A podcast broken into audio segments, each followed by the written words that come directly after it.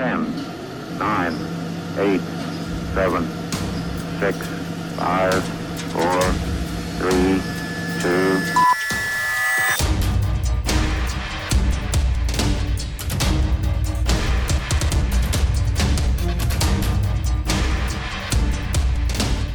Welcome already back to Talking Gaming and Tech.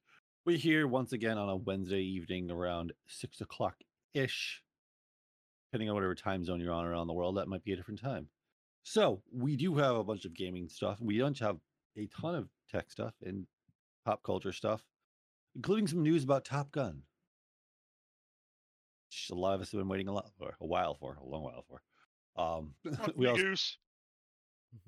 so we're also are going to get news into a Game Boy turned online, news about Battlefield 6, a calculator app for the Switch, a little redundant, but we'll see. um, and hints at Steam coming to consoles. So that's interesting. We also have the first, well, not first, but I guess you could say step forward into computerized clothing. We also have a vow from Volkswagen to have automated Volkswagen vans by 2025. Yeah. So, and yes, we all know seven nanometers is great. AMD has pushed that bark. It has crushed Intel in that. Well, not Intel. Uh, is it Intel? Yeah, Intel in that regard. So, again, mixed up with NVIDIA. Anyway, so, but IBM has kind of pushed, which IBM has always done. IBM's like this, like, well, they used to not be the underdog. They used to be the main like person, but they're kind of the underdog these days, so they don't involve themselves in like consumer products, I guess you could say. So, but they have made the first two nanometer chip, which is just holy crap. Holy freaking crap. That's insane. So we'll get into that though on the second half. So the big thing is what in the heck has been going on since last week? Because it wasn't a whole lot, but there was some stuff. Trollocs, that's all I gotta say. What? What? Trollocs. What? Was there another video released? There was, and they took it down in less than three hours. Oh, come on! and there was a Trolloc in it. I was like, so I was like, what? Are you kidding me? I need to find this. Oh, I missed it. mm. it was very short. It was super short. I don't care. I just want to see a goddamn Trolloc. It was on Twitter for like three hours, not even. And Amazon took it down. Fuck my life. Okay, so what was I do? What did I do this week? Well, let's see. I damn near wiped the group in D and D. Or was that last week? No, that was. this Uh, no, that was this week. Yep, that was this weekend. I damn near wiped the group. I didn't. I forgot that they had um, uh, knockdown tactics and damn near killed you guys, which was great because I want I want you guys to be worried so Mm. that you play fights more intelligently. That's Mm. the whole point. If there's not a challenge, you won't care. Um, I watched all of Jupiter's Legacy. We'll get to that at, at seven o'clock. Suffice to say, once again, reviewers don't know what the fuck they're talking about. The show is very good, and I'm excited for the second season if there is one. Uh, what else did I do? Uh, won like ten Apex games in the last couple of days. That game's just getting easier and easier. Just, it's just a goddamn joke how easy that game is. And that's pretty much about it. Nothing much for me. Nothing much for me. I've been. I went to my mom's for Mother's Day, and then I've been working, dealing with that. Well, that. Yeah. That's what it is, though. Um, so the one thing I have been playing actually, I finally downloaded. It came out a little while ago. Pac-Man '99. Mm-hmm. It was actually really fun. Um, and it's weird because like you can get like the well, the closest I got was 19th, I got so far, but I've only played like maybe 20, 30 games somewhere on there. Uh, but it is really cool though because the basically every time you get so many like a combo, I guess you could say, of killing ghosts, you send Pac-Men to other people's screens. Which, if you run across another Pac-Man on your screen, you get slowed down. So, if never, nobody's ever played it, there's not levels. It's just an endless level. And every time you collect like pretty much most of everything on the screen or a fruit, everything replenishes. So, and you just do it over and over and over and over again. And basically, the last one, like surviving, obviously wins. It is actually really, really fun though. I've thoroughly enjoyed it. Um, recommend anybody check it out. It's actually a lot of fun. I can't. I spent all my time working on D and D Oh, jeez. for the pleasure of you ass clowns. Oh, I did pick up because Grim remembers this keyboard because it's the one he has right in front of him. Well, not exactly. I Um, don't know what the hell you're talking about. the Kumara, except this was 25 bucks on Amazon. So I had to buy it. What's it usually? I paid 45. Twenty six Uh, bucks. Ah! I paid It looks 45. like- it looks like that's the chroma version. It's the RGB version. Yeah, yeah, yeah. Um, and they actually started using, like the one Grim has has collie switches, blue collie switches in it. Mm-hmm. Uh, this one has red Outemu switches in it. Well, red red Outemu box switches in it, uh, which are linear. So it seems like after a while of people complaining how loud it was because of blue switches, blue switches are just so s- loud. hmm Like the, I think the only thing louder than a blue switch is a jade box switch. Um, but holy crap. and jade bo- actually no. Okay, I would say it goes like this. It goes blue then uh then the Razer switches, the blue Razers and then the jade box. Cuz Razers are pretty damn loud too. Well, I got the. Yeah, I don't have the. I have the linear ones. I don't have the blue switches on this keyboard. Well, well, what switches you have? There's multiple linears. I don't. I think they're orange. Orange. Yeah. You mean red? No. Dude, when he says orange, he means orange, bitch. Jesus. The only orange ones I know are tangerine switches. Are linear. Those are not. That's a different company. Though. They have uh, green, yellow, and orange. It's the, their own switches now.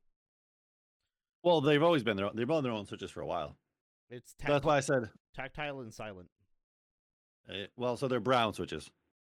Yeah, I guess. Yeah, they're br- they're they're brown. They're they're brown equivalent. Yeah. Because yeah, they're brown equivalent.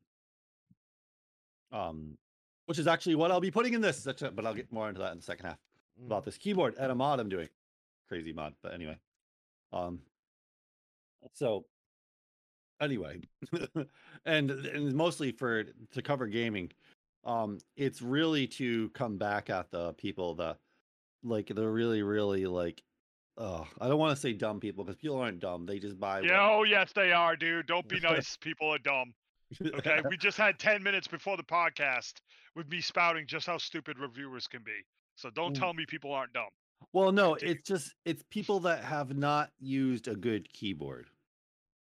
No, but but my point when I say people can't be done is you. It's not about like it's more about knowing something but refusing to admit you're wrong and willing to research why you're wrong. That makes mm. you a dumbass. Yeah, yeah, yeah. That's my that that's what makes you a stupid bastard. Well, yeah, and that's like, like the Element keyboard. That's probably one of the worst keyboards I've ever used.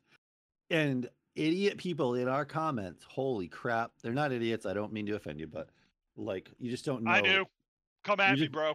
You just don't know a good keyboard, really. That thing was a shit keyboard. Um, yeah, I mean, it, like, and holy crap.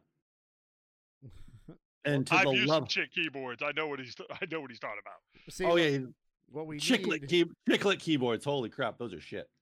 what we need is the V two. Uh, V2s are okay. No, They're they ha- not- the, the the the Element keyboard. They have a V two model. Oh, you mean a V? Oh, wait. Okay, I think we have two different versions of V2 here. I'm talking about the GM like a LK V2. No, I'm talking about World. No, the Whirlwind FX Element V2. It's it's Oh. You're throwing a lot of numbers, and I don't understand them. So. it's. Uh, I think we have the V. We possibly might have the V1. Oh, okay. So this might be the uh, V2. Um, I'm trying to. Either find out way. what kind of switches they have. but either way, I've found a like it's weird because I kind of feel like a gatekeeper in a sense, but I'm not trying to be. Uh, I'm not. I'm not There's trying nothing to be. wrong with gatekeeper. I'm not trying Like, to be uh, gatekeeping, but like, um, really, since I've delved like since I've got like this keyboard I currently own the Duck keyboard, like holy crap, like, like Corsair, Razer, um, Steel Series, um, Logitech, HyperX, like their mainline keyboards are shit, are fucking shit. Those things are shit. See, like, The, the thing, this, the thing I hate is when people say stuff like gatekeeper. Mm. I- I- gatekeeping has a purpose. I, I hate to break it to you. A good example, like fighting game gatekeepers. Mhm. Guess what? If you don't have gatekeepers in fighting games, they get dumbed down, and in every fighting game's like Mortal Kombat. And guess what? Not everybody wants to play Mortal Kombat. no, very true, very Like, true. I, I I can understand like rude and mean gatekeeping, but the idea that gate like people use that as a negative so much, and I'm so tired of it. So if the, there was more gatekeeping in World of Warcraft, World of Warcraft wouldn't be as bad as it is now. The uh, Element V2 has Gatron switches. I don't know if the Gateron, Gateron they have Gateron. Gateron's what I thought you They do- said they have- they- Gatron. they- wait, like. Wait, they they wait. Hold on. The Element V2 put Gateron switches in there. Yeah, I don't know what the V1. I don't even know what the hell Gateron is. Okay, but did they put black, red, blue, or white Gateron? It doesn't say. Oh wow, colors now. I think they're blue because it's in the picture. They're blue. Okay, so they're very fucking loud. Oh well, yeah. But some people, some people like that. I, I like the. uh if you like keeping your neighbors up at three in the morning, sure. The irony like of the, Nate uh, complaining about keyboard. loud keyboards. Um. Yeah. But anyway, I'll get more on that in the second half. Um, I actually played a little bit of Warzone this week, actually, just because I wanted to experience that map a little bit. It seems like they've actually fixed some of the colors. The colors seem to like be way off, like just slightly off for some reason when I first played that map.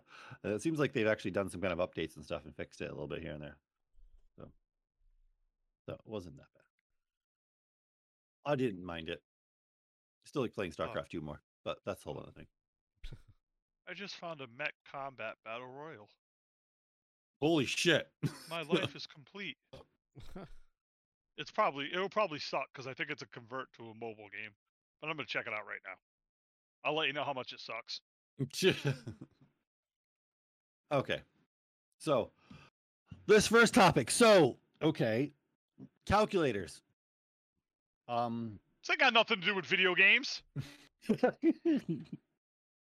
I'm right. It ain't got nothing to do with video games. What are we doing? What do you mean? To make a video game, you have to calculate certain things. In role playing games, you have to calculate. yeah, I'll calculate how boring this is. We're not talking about video games, dude. so anyway, yeah, there's calculators. Obviously, anybody has a phone in their pocket has a calculator easily. Now we're gonna talk about phones too. obviously, on your computer, there's a calculator button. Oh, oh, wait, there's not calculator buttons anymore on keyboards, but there is the hotkey still exists on all your keyboards. Uh, for Windows to pull up your calculator. on some of them.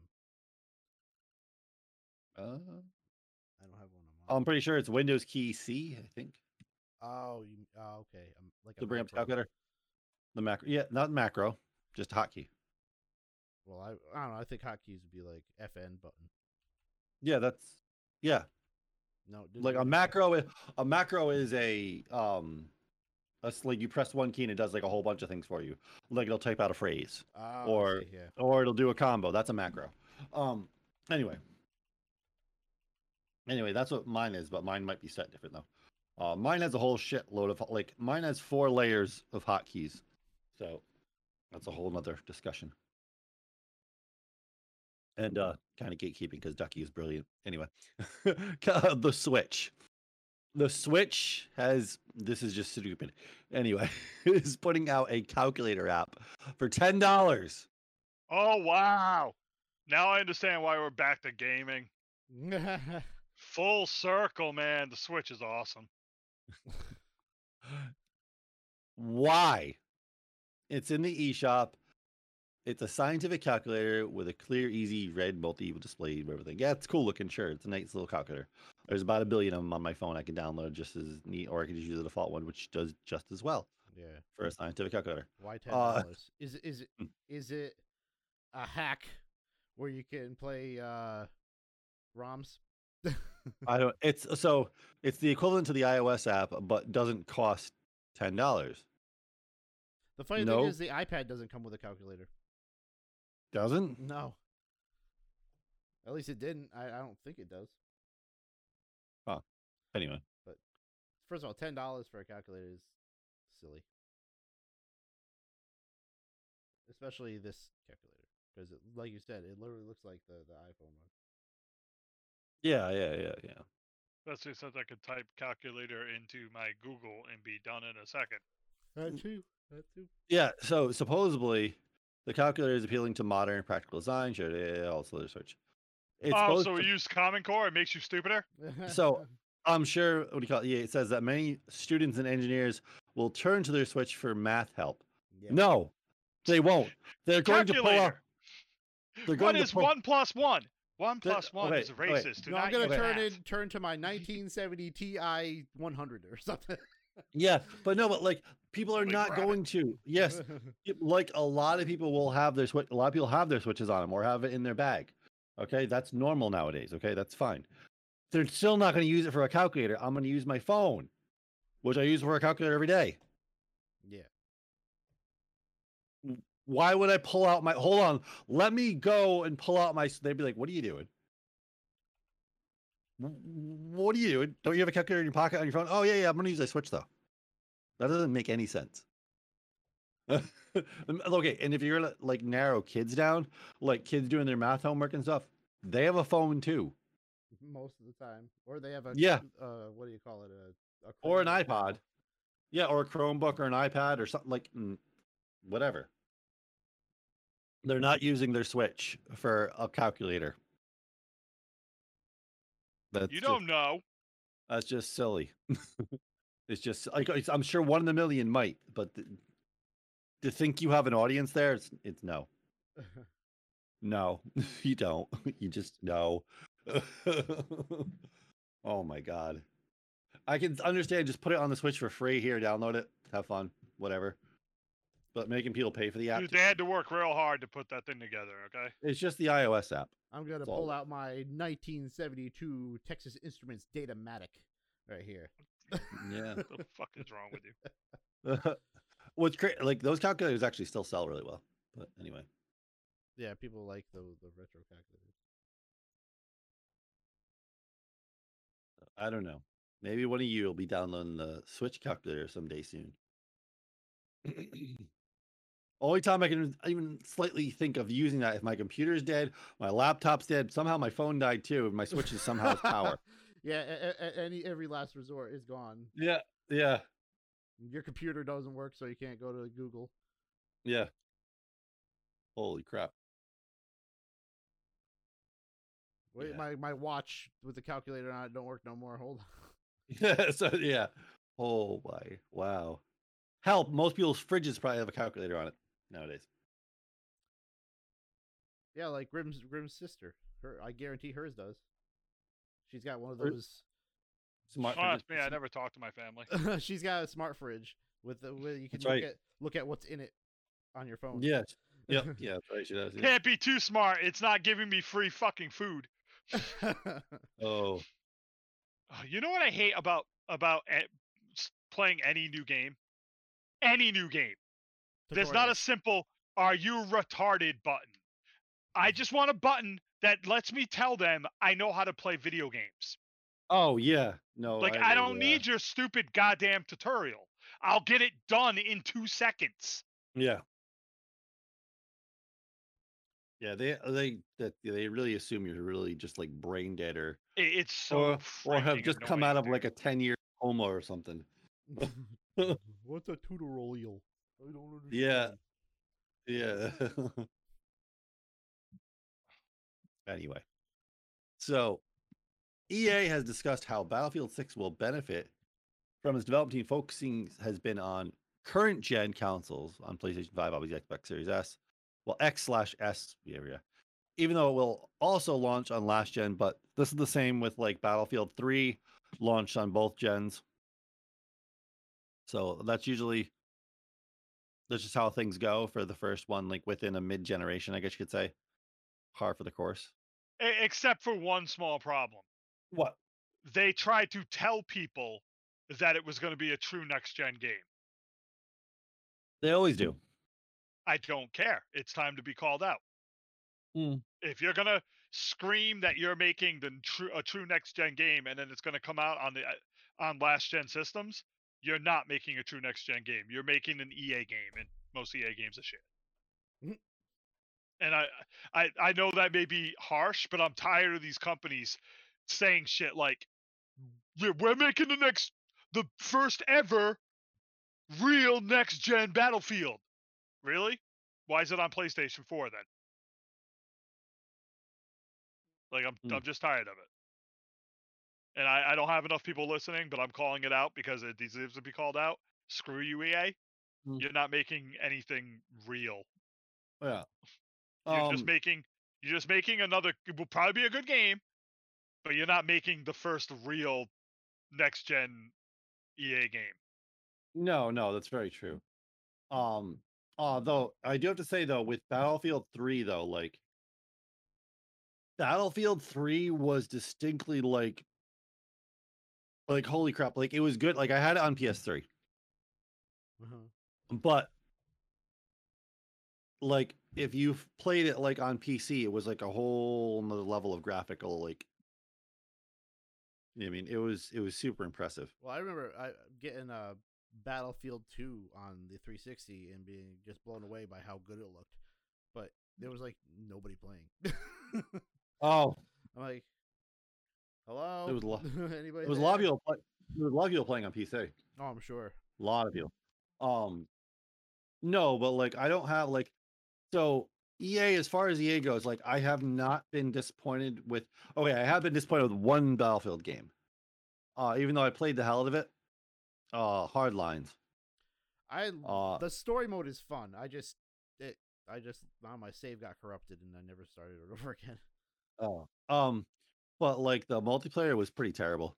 Mm. Um like the hitboxes, they did something funky with the algorithm of how the hit detection works. Like it was all messed up and they never fixed it. I don't even think to this day. Uh that's the only battlefield I can say I didn't really care for that much. I just liked how they Um, made it like a Law and Order. It was it's neat, but different.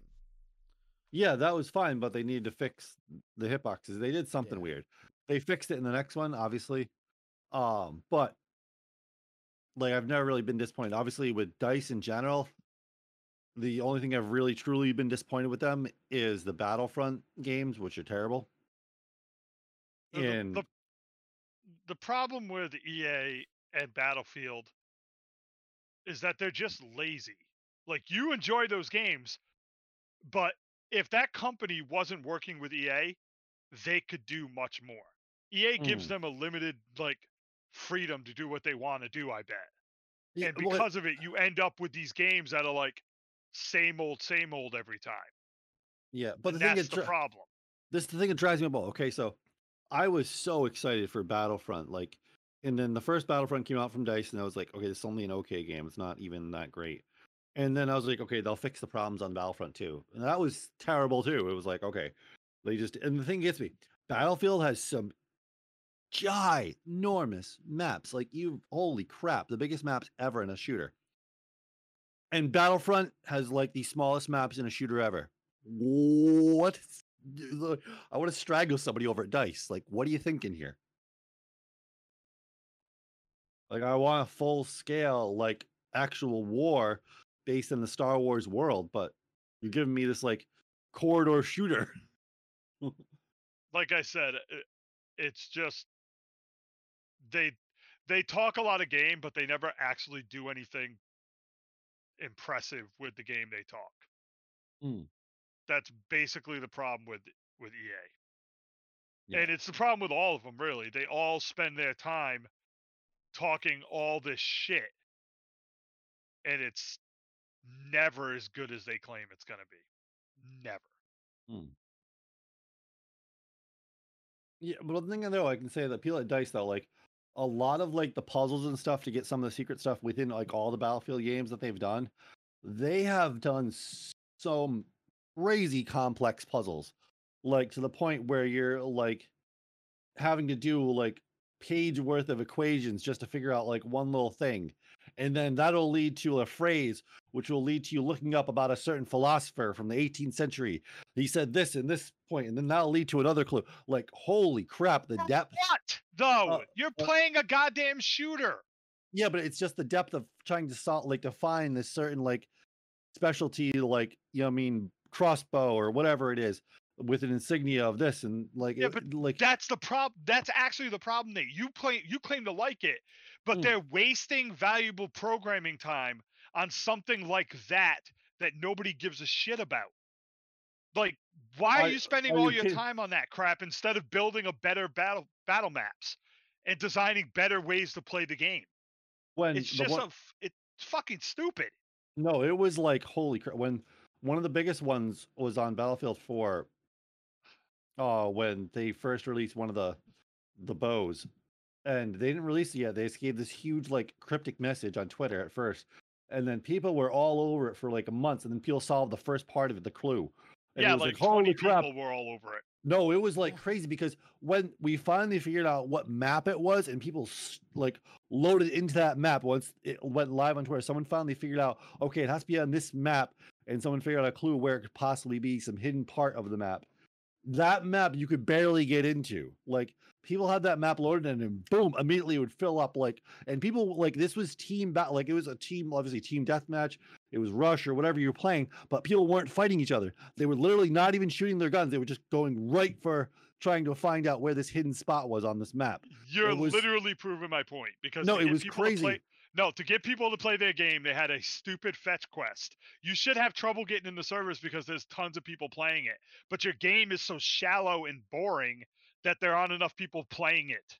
No, there was already tons of people, but people were like, holy crap, like, what the hell is this? Like, and it The last gonna, Battlefield sold like hot shit and nobody's playing and it. So it was and the great thing about that whole thing was that you couldn't go ahead and just buy this specialty item from their I mean- shop. You actually had to find it. You actually had to solve the puzzle. if we if we just- really want to you know cut Nate deep here, I'll remind you that literally the one battle royal nobody talks about is the Battlefield Battle Royal. That's how bad they are at making games. The game that should be an excellent battle royal game can't even be an excellent battle royal game. Actually, no, and I'll actually attest this to my coworkers. They all agree that that battlefield is actually that battle royal is one of the best ones ever made. Um, it's just that it's Good, your coworkers are insane because their player base is literally the smallest out of all the big battle royals. yes, because they stopped supporting it and didn't keep on. They Like- stopped supporting it because nobody was playing it, dude. Yes, because they didn't make it free to play. That has nothing to do with it. PUBG still has more people, and that game you still have to pay for. Yeah, but PUBG was one of the originators, so that was before the main like. Yeah, but they, s- still have more people now, even after years of bad hackers, of the game not running correctly. After years and years of shit, there are still more people playing that game than the call than the Battlefield Battle Royal, and it's Mm. because, and again, I don't blame. It's not technically their fault. It's Dice's fault. It's EA's fault. But again, you have a game made by a company that has they put the minimal amount of effort into the the mode when they put the mode in. They tried the least hardest to come up with anything. Hey, we we're gonna have fire as a, a giant fire ring. That's gonna be our ring. Okay, what else? Well, it has a fire ring. Okay, what else? Well, the fire burns you. Like literally, that's what they did.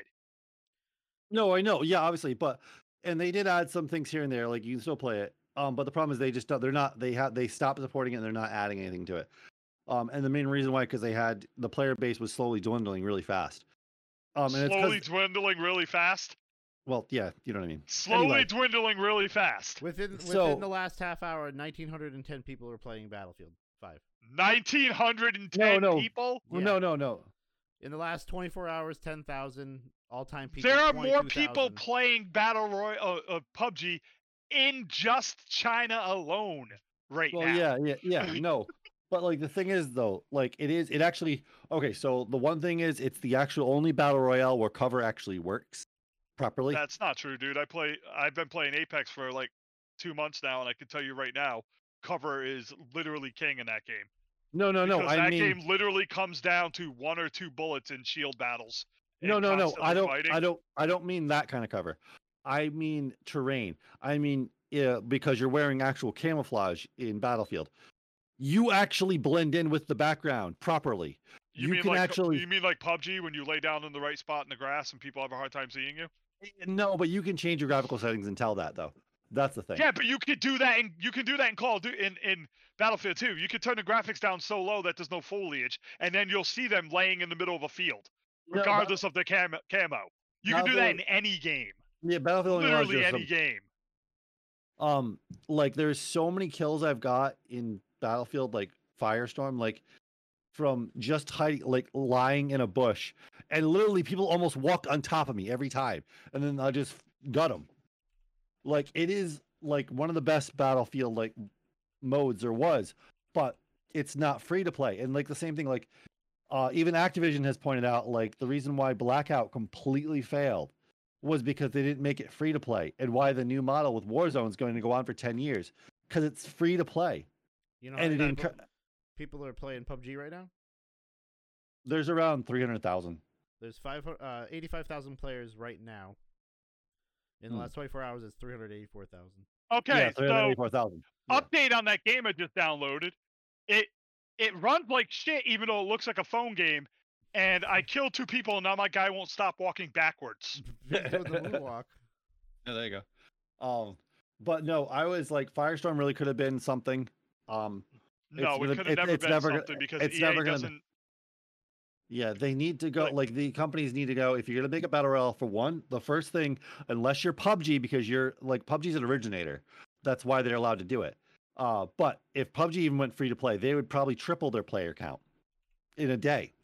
It's eh, like, look, free to play, it, it matters in a way, but that game was never going to be a success because when it comes to being like unoriginal, EA is the worst of them all. Like Battle Call of Duty is pretty bad at being original, but even even their battle royal is slightly original.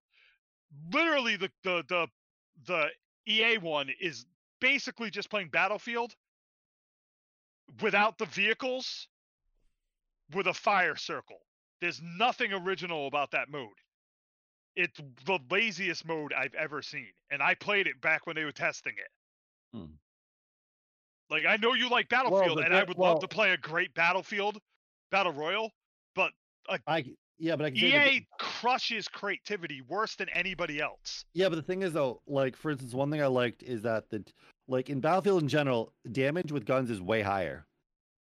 Um so the amount like and there's no coming back obviously in Battlefield. Uh Firestorm, which gives it the same like feel as like PUBG. Um so there's no chance of coming back. Um yeah, but it's still a spray and pray shooter because the weapons do not work as accurately as they claim they do. they they're do un- they work super accurately. No, their weapons are unrealistic, just like Call of Duty. I've played Battlefield, dude. And there was only 64 players. well yeah, like, I yeah, that's, played that- yeah. The, the the systems they run on Battlefield are are illusions to creativity, like wind and all that other shit have an effect on bullets. They're all pre-programmed shit. It's not actual physics in those weapons. A big difference, but that's uh, that's a conversation for another. You can beg to differ all you goddamn want, Nate. You're still wrong. I can I can I can tell you though, there's not like when I'm sniping in Battlefield, like there is so much more calculation I have to take into effect compared to any shooter I've ever played. He says this, mind you, and yet he was the most inaccurate person I ever played PUBG with. And if there's less calculation in PUBG, you should have a way easier time killing people in PUBG. Like simple as that. If that game is easier, you should have had less. It should have been easier for you to snipe people in that game. It's actually okay. So I this thought is what's Arma weird. was like the hardest. No Arma. Okay, well, Arma. Arma, we don't play Arma, so I mean I've never played about Arma, but yes, Arma is the most realistic one. Yeah, Like Arma they is. use actual physics and all that shit when they're doing stuff. Yeah, Arma is actually super realistic. As the soon as I hit backwards, my guy starts walking backwards and won't stop. the difference with PUBG because PUBG has a lot of weird graphical, like tiny it like glitches here and there still to this day that happen, which make it really impossible to get like a dead shot sometimes with a sniper rifle. Um, and if you want, you can look this actually up for most people to actually play PUBG, and it is actually really hard. It actually is super hard to snipe in PUBG, um, because of the consistency of how well the game plays. Where, as in Battlefield, it's done by like a stream, like they their engine is like butter. It works so well. Where do um, you get this from, dude? Because I watch people stream pub, uh, PUBG all the time. Doc still streams it, and I and when he plays, he hits his sniper shots whenever he wants. So that can't be a like an actual inconsistency thing. I've linked try. videos. I, I've linked videos to to Bazinga and been like, dude, wh- what the fuck? Is he cheating? Because like, look at how accurate that shit is. So no, no. I I feel like if you get if you're getting that information, it's from people who are 100% full of shit. I watch him play, and he rolls people like it's nothing with that sniper rifle, and he barely misses his shots. He does that on any game though. Yeah, that's my that's my entire point. So when you sit there and say something like, "Well, the these pros say the game's inconsistent," which pros? Because Doc has no trouble doing it. He literally ha- never has any trouble killing people in that game. Well, hey, I can tell you different- this: I was I was watching a PUBG tournament and it was they were playing in first person. They Yeah, were- and they were all- dropping all- people like nothing. There was all- nobody in that tournament screaming, "I can't hit my target because of programming." They were Um, literally car five miles down the road and go full auto and kill a guy in two seconds. Um. So yeah. So PUBG tournaments are that's mandatory actually now. There's actually very few there third person. They they've always been first person. Um. So I don't know if this game has bots or if these people, you know what? It's probably just people are terrible because yeah, the game is terrible. yeah, yeah. They No, I'm dumped like a just- while ago. Yeah. whether whether or not it's terrible or not is not the thing. It's just that people are more are like, dude. I told you before. If you've played PUBG for two years and then went to another battle royal, you will be better than half the people that play that battle royal. Yeah. Um. And that that may sound cocky, but it's the goddamn truth because they don't. These people don't know how to strategize and move in any kind of strategy at all. Um. Yeah. The one thing is like with PUBG, like the reason why they don't do third person is because, um, obviously they decided early on that the being able to look around the corner without someone seeing you was kind of cheating. So that's why they only do first person tournaments. But if everybody can do it, how's it cheating? Yeah, but the point is you get a slight advantage, especially if you catch somebody uh, moving to a certain area. They're going to you're going to see them, and they're not going to see you. Mm. Uh, when they should be able to see you because you're exposed. You should be exposing yourself if you're looking around a corner, but you can look around corners in third person without exposing yourself. Yeah. So that's why tournaments don't allow it. Anyway, so a hacker added online multiplayer to a Game Boy version of Tetris, uh, pretty much using the uh, mini Raspberry Pi, the Pico Raspberry Pi. Um, well, that's all he started with anyway. Um, he made his own breakout board to do this, and obviously developed a online interface um, to actually basically because the Game Boy, all it does is when it talks to another one, it becomes the host, just like old LAN parties, and then gives the information to the other computer or other Game Boy. Um, what's really cool is actually he's selling the board he made. Hmm. Uh, so you can buy that board and then just buy a Raspberry Pi Pico, solder the Raspberry Pi Pico to it, and boom, you can connect your uh, what do you call it, Game Boy to online and play people in a Tetris battle royale. How many people are playing? Like probably him. Oh, I don't, I don't know how many people are, I don't know how many people are playing right now or anything. Um, but he supposedly he's well, from what he states, this guy, you can obviously have up to like hundred players playing it technically. Wow. I don't know how well, I don't know how well it'd work. Um, so Like against each other? yeah, Did he have to? Is it the regular Tetris or did he make like a different Tetris game?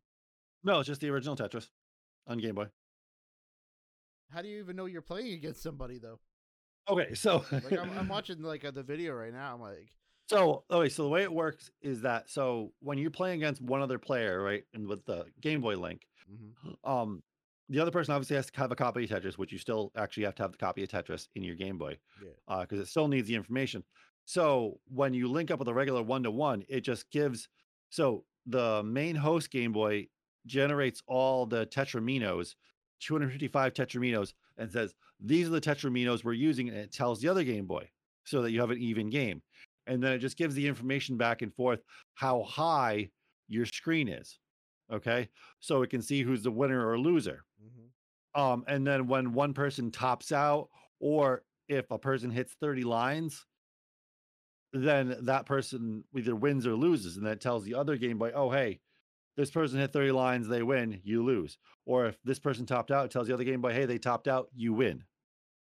So all he did was create an interface, uh, an online interface that you could plug your Game Boy into the computer, and that online interface is going to talk to the Raspberry Pico.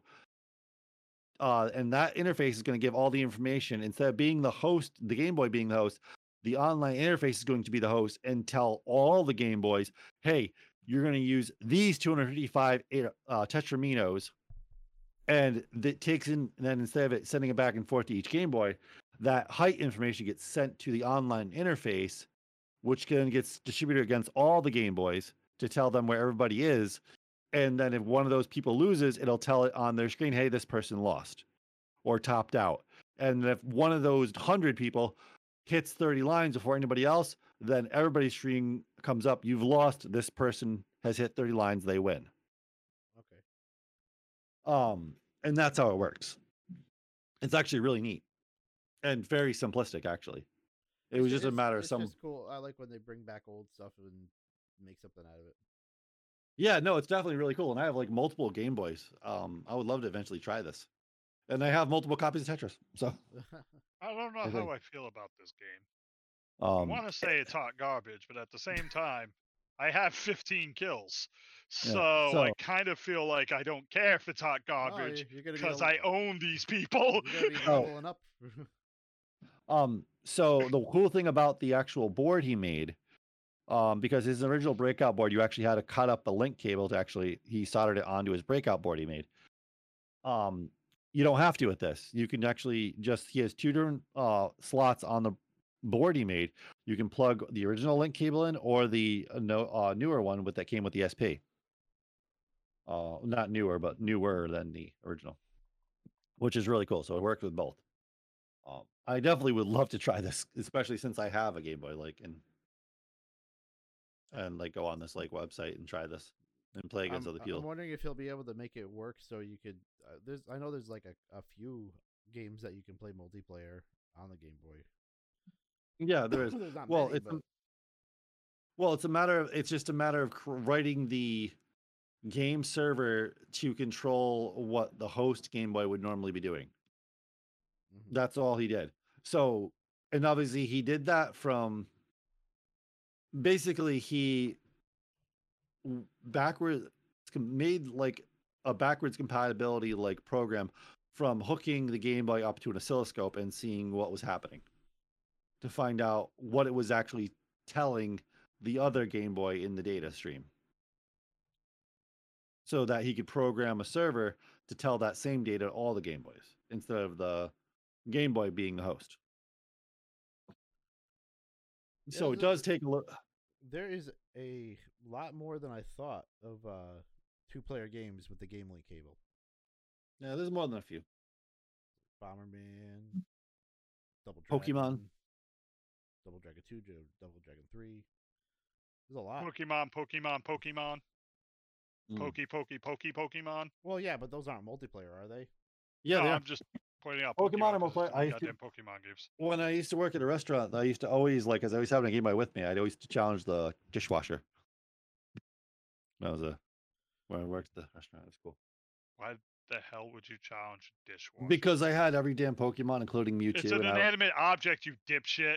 and I would, yeah, and yeah, the dishwasher. um, yeah, and I had like every Pokemon on my thing, including Mewtwo, so I just stomp people. So The dishwasher and the crotch licker.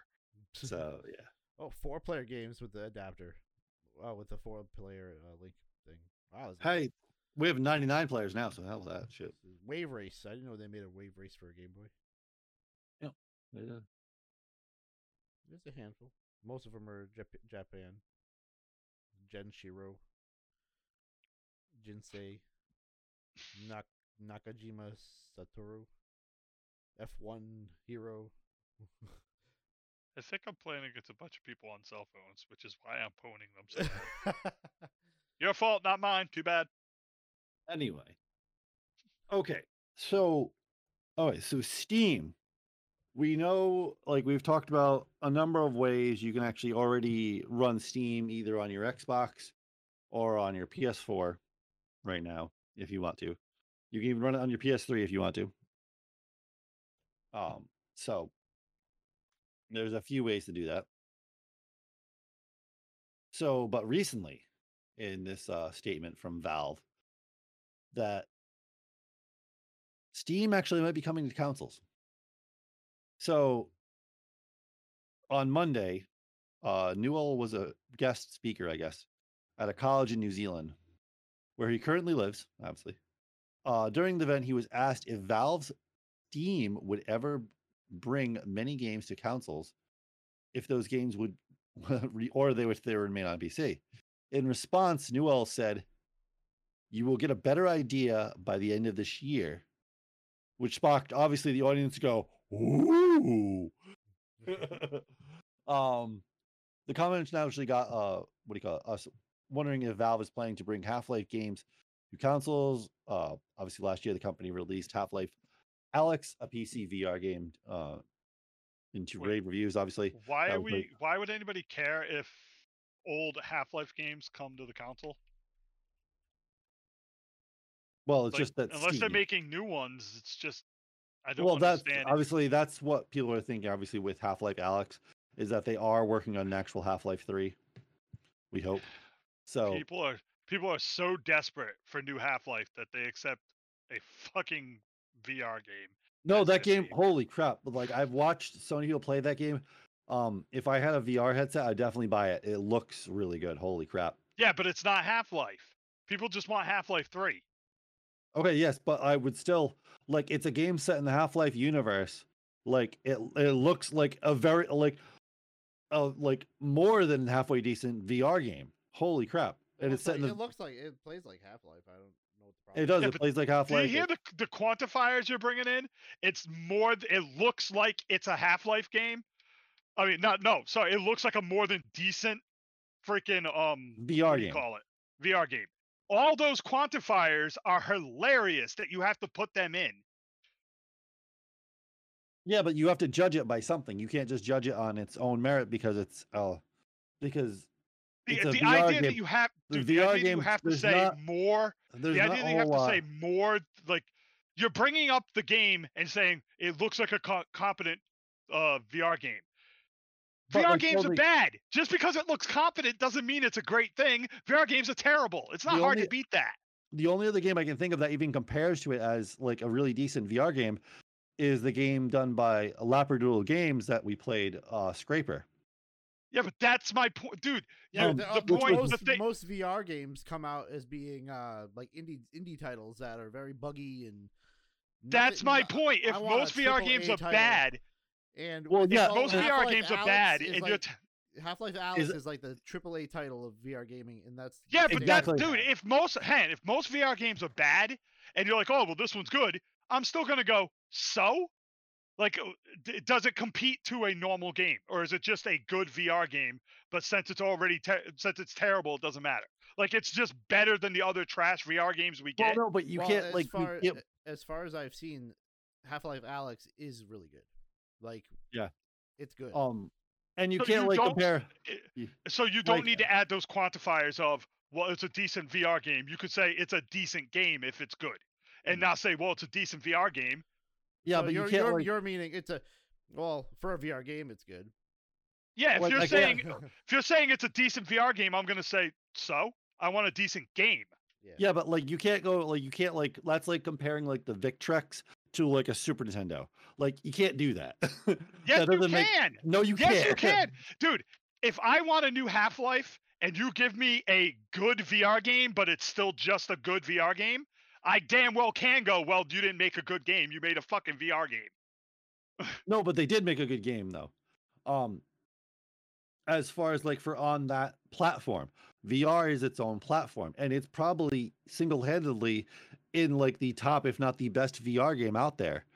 Good. Um, V- every VR game I've played has been bad, so I don't care that they made the best of the bad. I need Oh. a good a game that's so good that you don't need to claim VR that, that. Like I need a, a game that you just go, it's one of the best games I've played. Not it's one of the best VR games I played. So I'm just gonna fucking laugh at you because you played a shitty VR game and told me it was great. Um, the only other game I actually can say that other game. Uh, what was that game we played that you have, Bazinga? That's a shooter. There, you're a ro- a robot. Robo Recall.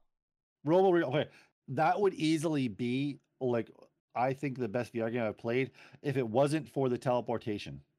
Uh huh. Like, because I love the like visuals of that game, um, how the movement worked with the guns and all that stuff. It was really good. Yeah, but Um, but they- the teleportation at that was time, just like at that time they still didn't have a way to keep you from getting motion sickness. yeah, no, I know, and they still are obviously Yeah. d- uh, battling with that. Now they're thinking it could be like like we said before the hertz. Like if you get like one tw- 120 frames a second or whatever, you might get a better, less motion. Yeah. Which they're they're And, saying that the uh the PlayStation Five the the new VR is going to be really good. I guess I don't know 4K or something. I hope so because I have not played a single VR game I like.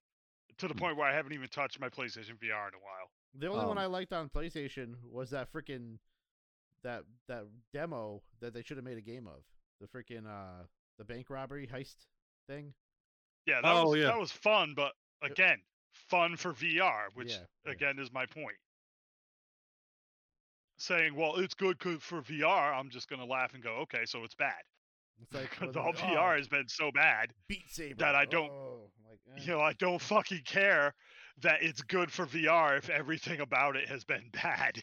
Yeah, because like uh, Johnny and uh, Ben both have uh, the uh, the Quest 2, and it's okay. It's it's like using mine without the hooked up to a computer, but uh, just it's like all the games you can get are just so.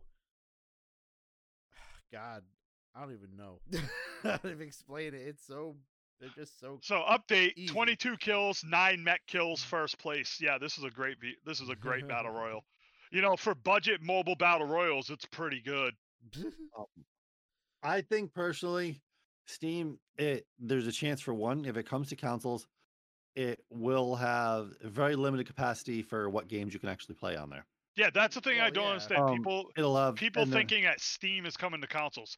You realize that they'd have to revolutionize like programming for that to work, right? Hang on a second. um and then second like or they're just planning on putting the Steam Link app on next gen consoles, That's what I was gonna say. they which is most likely which is probably exactly what's going to happen. Um but the thing is though like I don't know. Like People, they, they'd like- have to, dude. They would literally have to invent a whole new way to program.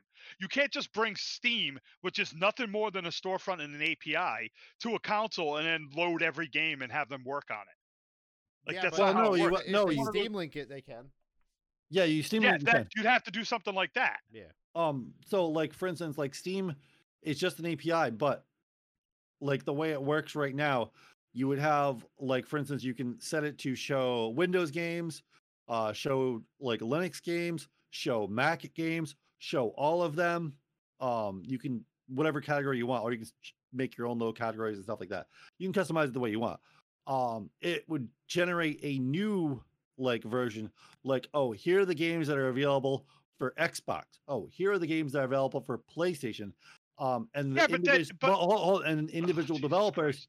the individual developers, just like for instance, like Linux versions, Windows versions, and Mac versions, uh, those are individual versions of those games that are actually available on Steam under one heading. And depending on what way you filter it, that's the version you see.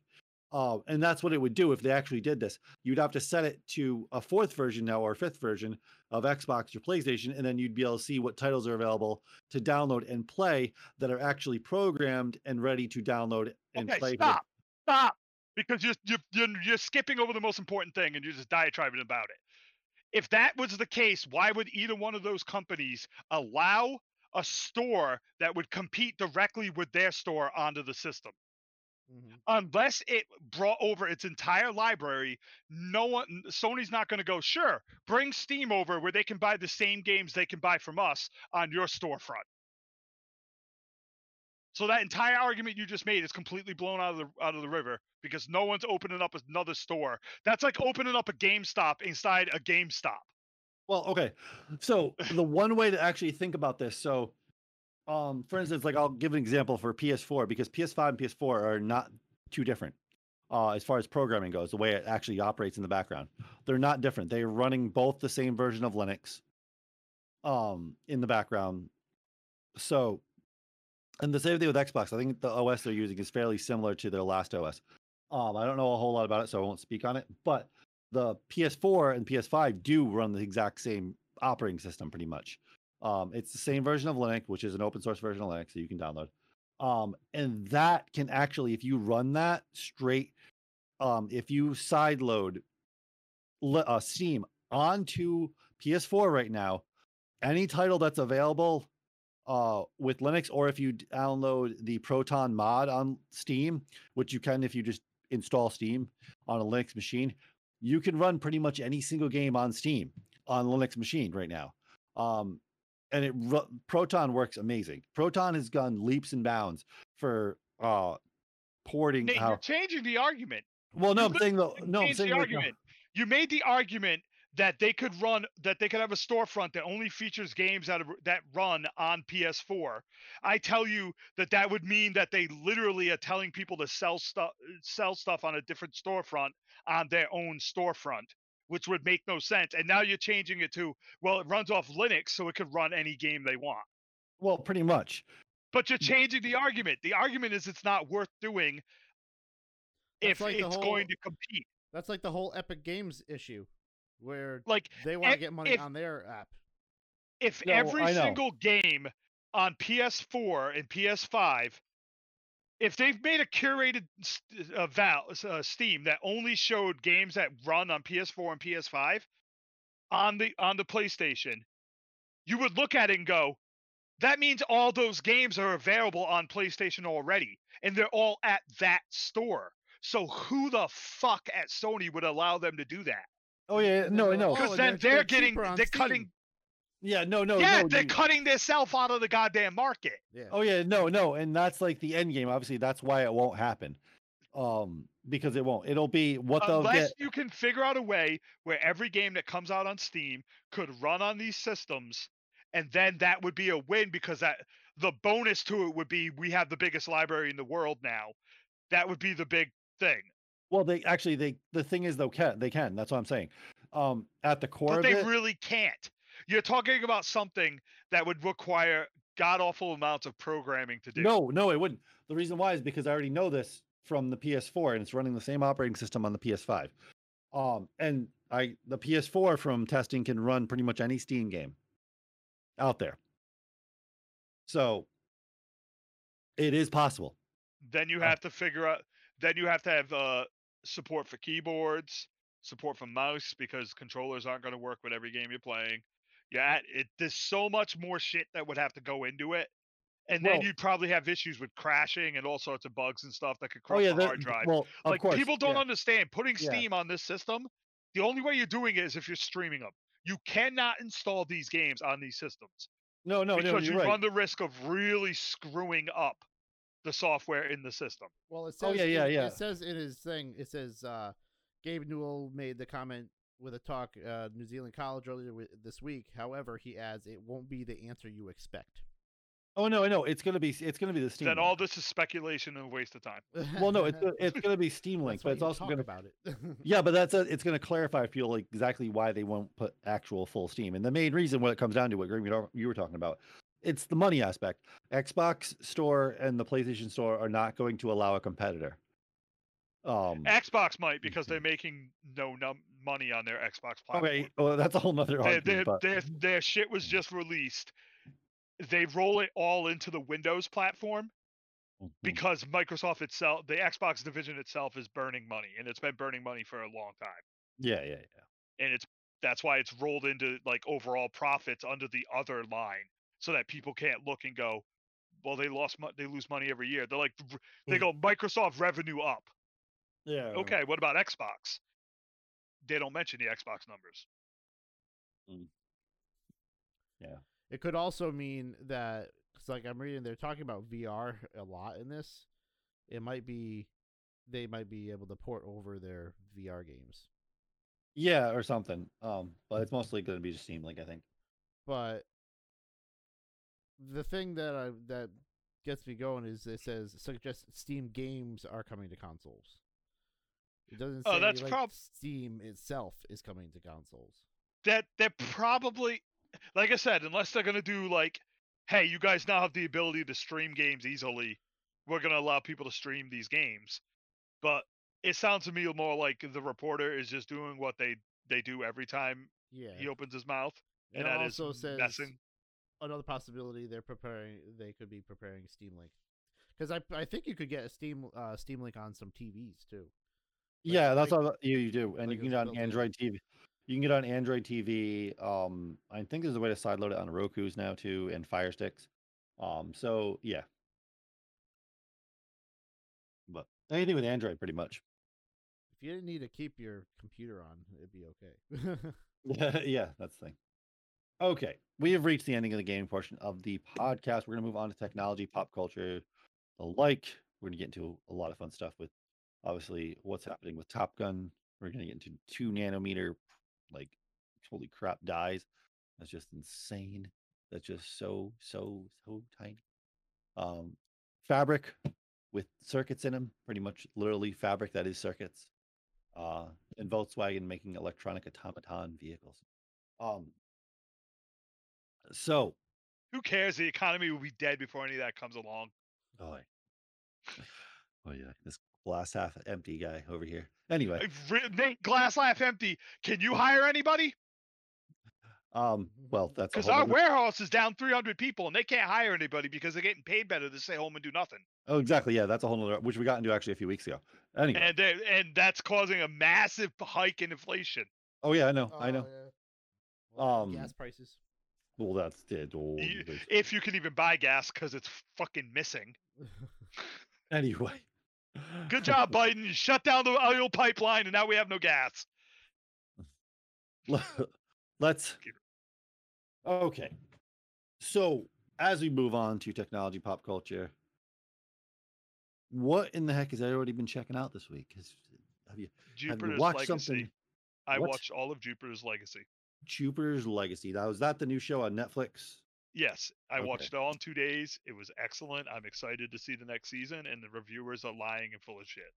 Okay. So why aren't you a reviewer? because I don't feel like typing.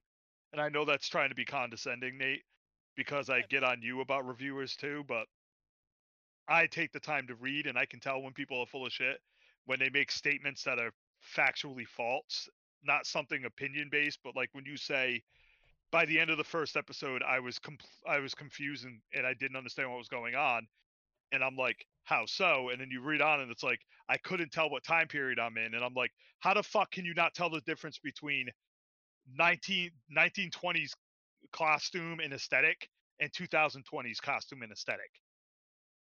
Like you're flat out lying or you're mentally retarded. yeah, pretty much. There's literally no way you can confuse clothing from the 1920s and clothing from 2020.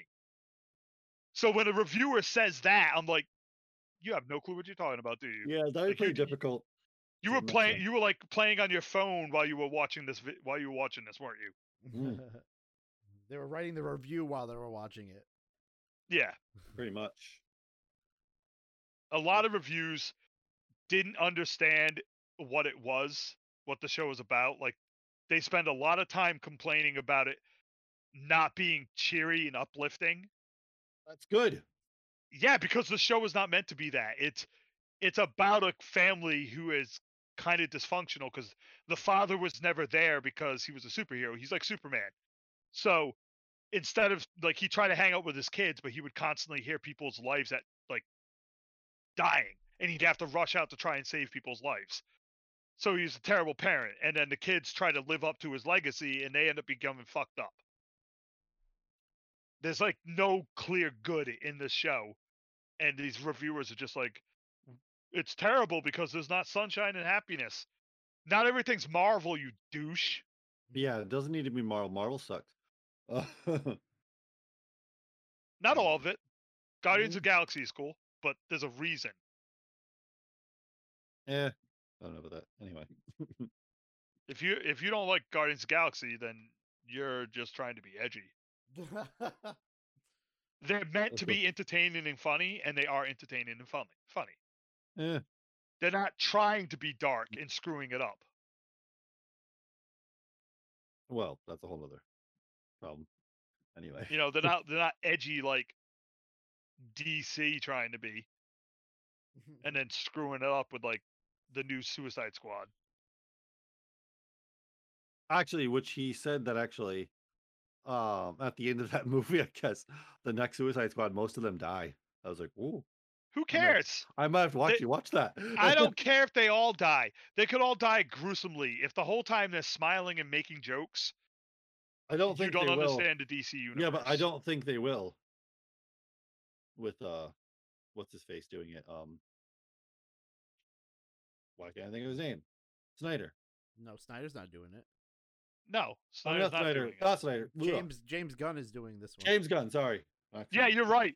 They're definitely not. They're, it's definitely not going to be family friendly and funny with James Gunn, the guy who made Guardians of the Galaxy, doing it. Mm-hmm. Well, yeah, but that's under like the guise of like how Disney wants Marvel done. That's the difference. Well, he's all. Isn't You he mean like the- Guardians three too? You mean like the trailer? You mean like the trailer that that took DC Dark and made it into Guardians of the Galaxy, uh, the trailer for Suicide Squad? because if you watch the trailer, it's literally Suicide Squad, Guardians of the Galaxy. And again, I like Guardians, but I don't want my Suicide Squad to just be a rip off of them. And that's exactly what the trailer was. I don't know. So I don't know. I don't know where you get this like faith in James Gunn because this guy's not a great director. Yeah. He's not like obviously a fair or anything, but I mean, he's better than some people. But a whole discussion. Yeah, he's Oh. better than a, quite a lot of people. Uh, uh, someone by the name of Whedon. well, okay, yeah, that's yeah. He's obviously light years ahead of him. No, hold it, hold it though, because you're saying that because Whedon's a douche. I'm telling you that because Whedon's always been bad, and you people have pretended he was good with that shitty freaking Buffy the Vampire Slayer. Hey, that is good. No, that show is terrible. Oh yeah. Any. So anyway, Bazinga. I haven't watched anything. No, Nope. What? I, I, like I said, I've been so exhausted from work. I just been laying in bed watching YouTube.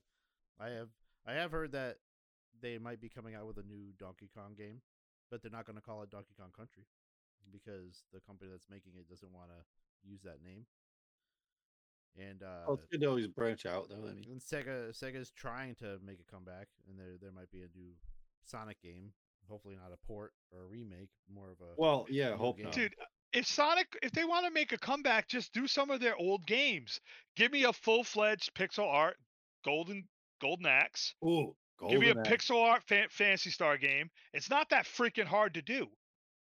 Yeah. Every day, it's the same thing. Altered Beast. But just the Alta Beast was terrible. oh, That game is terrible. especially oh. if you played it on the Master System one, because there was like oh, two different versions, right?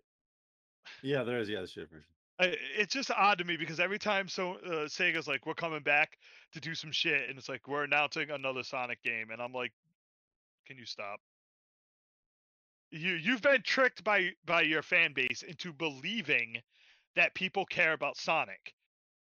People don't care about Sonic. Well, they were they were saying like whenever they come out with a new Sonic game, it's like called Sonic this, Sonic that.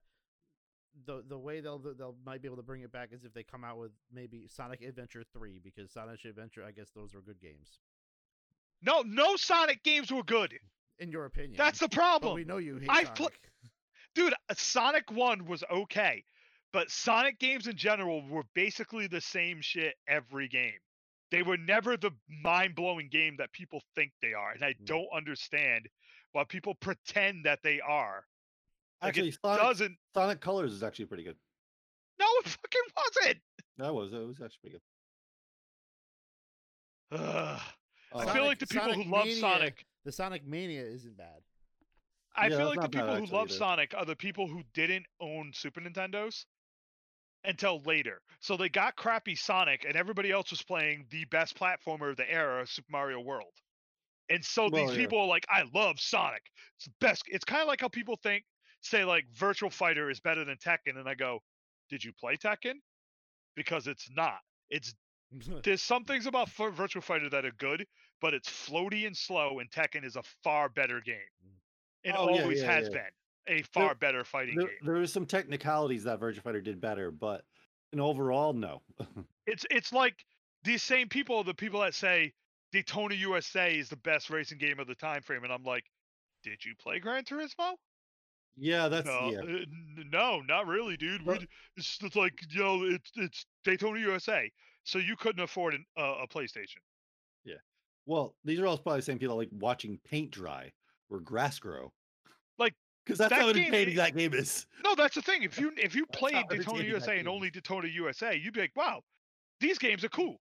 Or Cruis'n USA, but yeah, these games are great. If those are the ones you played, but if you had played freaking um Gran Turismo at that time, you would either hate it because it's too hard for you, so you're gonna pretend to hate it. You know, people are like, I hate the, I hate PUBG because it's it's bad. No, you hate it because you're bad at it. But Mm, those games do not compete with Gran Turismo. no, They just don't. no, they don't. They don't And these people would pretend that they did all the time. Not even close. Daytona. I, I, I, don't I know. know I I don't- sound like I'm a Sega hater. I'm not, dude. I love I Phantasy Star, Shining Force. You know, a lot of the Shining games. I love a lot of Sega games. Oh, virtual racing is better than Daytona. Christ, my God, game was just terrible. oh, It's anyway. just, it, like I said, it's. It, I feel like nostalgia, rose-tinted glasses, and what you owned or what you got to play first is diluting your your ideal. It's kind of like people trying to tell me that Baldur's Gate is better than half the Final Fantasy games. I've played Baldur's Gate. No, it's fucking not. No, Baldur's Gate. Or like saying um not that challenging. Old Republic, Knights of the Old Republic, which is a good game, but claiming that that game is somehow one of the best RPGs ever made. No, I can name off no. 10 RPGs It's that are good far better than that game off the top of my head in under a minute. No, there's never been a Star Wars RPG that has the level of a decent JRPG out there. There's never. There's not one. No, they're they're good games. They're just not Um, yeah. as great as. But I guess it's because you use your mind to make the stuff. So like it, because it's so open world and open ended, and the storyline is not as important. You're allowed to use your mind to create the story, and maybe you just make it better than it is. Hmm. But I don't know. People need to sit down and take their rose-colored glasses off when it comes to certain shit. You know, Anyway, so yeah, um, I can definitely say like I really like the show Debris. Oh, Is yeah. really it is easily one of the best shows like that have been coming out. Did you see the Um, last one yet? The No, I haven't. one? watched one. Oh, No. it's like a two-parter. Oh, okay. Yeah, I'll check it out. I'll, I'll eventually catch up to that. Um, and Manifest so far, I like this last third season. The only problem with like Manifest is that it is a like, what is it like network show? It's like CBS or oh no, it's one of those stations or channels. So they play it a little too safe at times, which really drives you up a wall. But what it is though, it's a good show though. The overall core like arc is actually pretty good. That's what I mostly like about it. So the one thing though, I really want to get into so a lot of people remember like I don't know how long that ago was. That was actually almost like a year and a half ago. That we did a review for this keyboard, the Kumara, uh, the K fifty five two, by Redragon. It's easily one of the best keyboards you can buy out there. And if obviously you pay attention to our review, it's still up there on YouTube. Um, it comes in black and white and RGB and non-RGB. Uh, Grim actually has my one that was in that video right now, which is the non-RGB with blue switches, blue Kailh switches. I'd like to one- thank you for the gift. It's covered with Cheetos. well, after you see what I do with this kill, so I've been getting pretty heavy into the modded keyboarded scene since I got this keyboard. Obviously, you can see it's modded since then too. Um, this is probably one of the best keyboards I've ever bought. The Ducky One Two Mini, uh, with HyperX linear switches in it, uh, The ducky.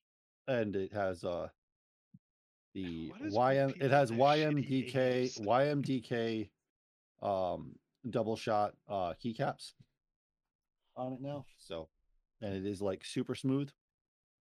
Um so obviously, but the one thing I think I could add to it obviously is uh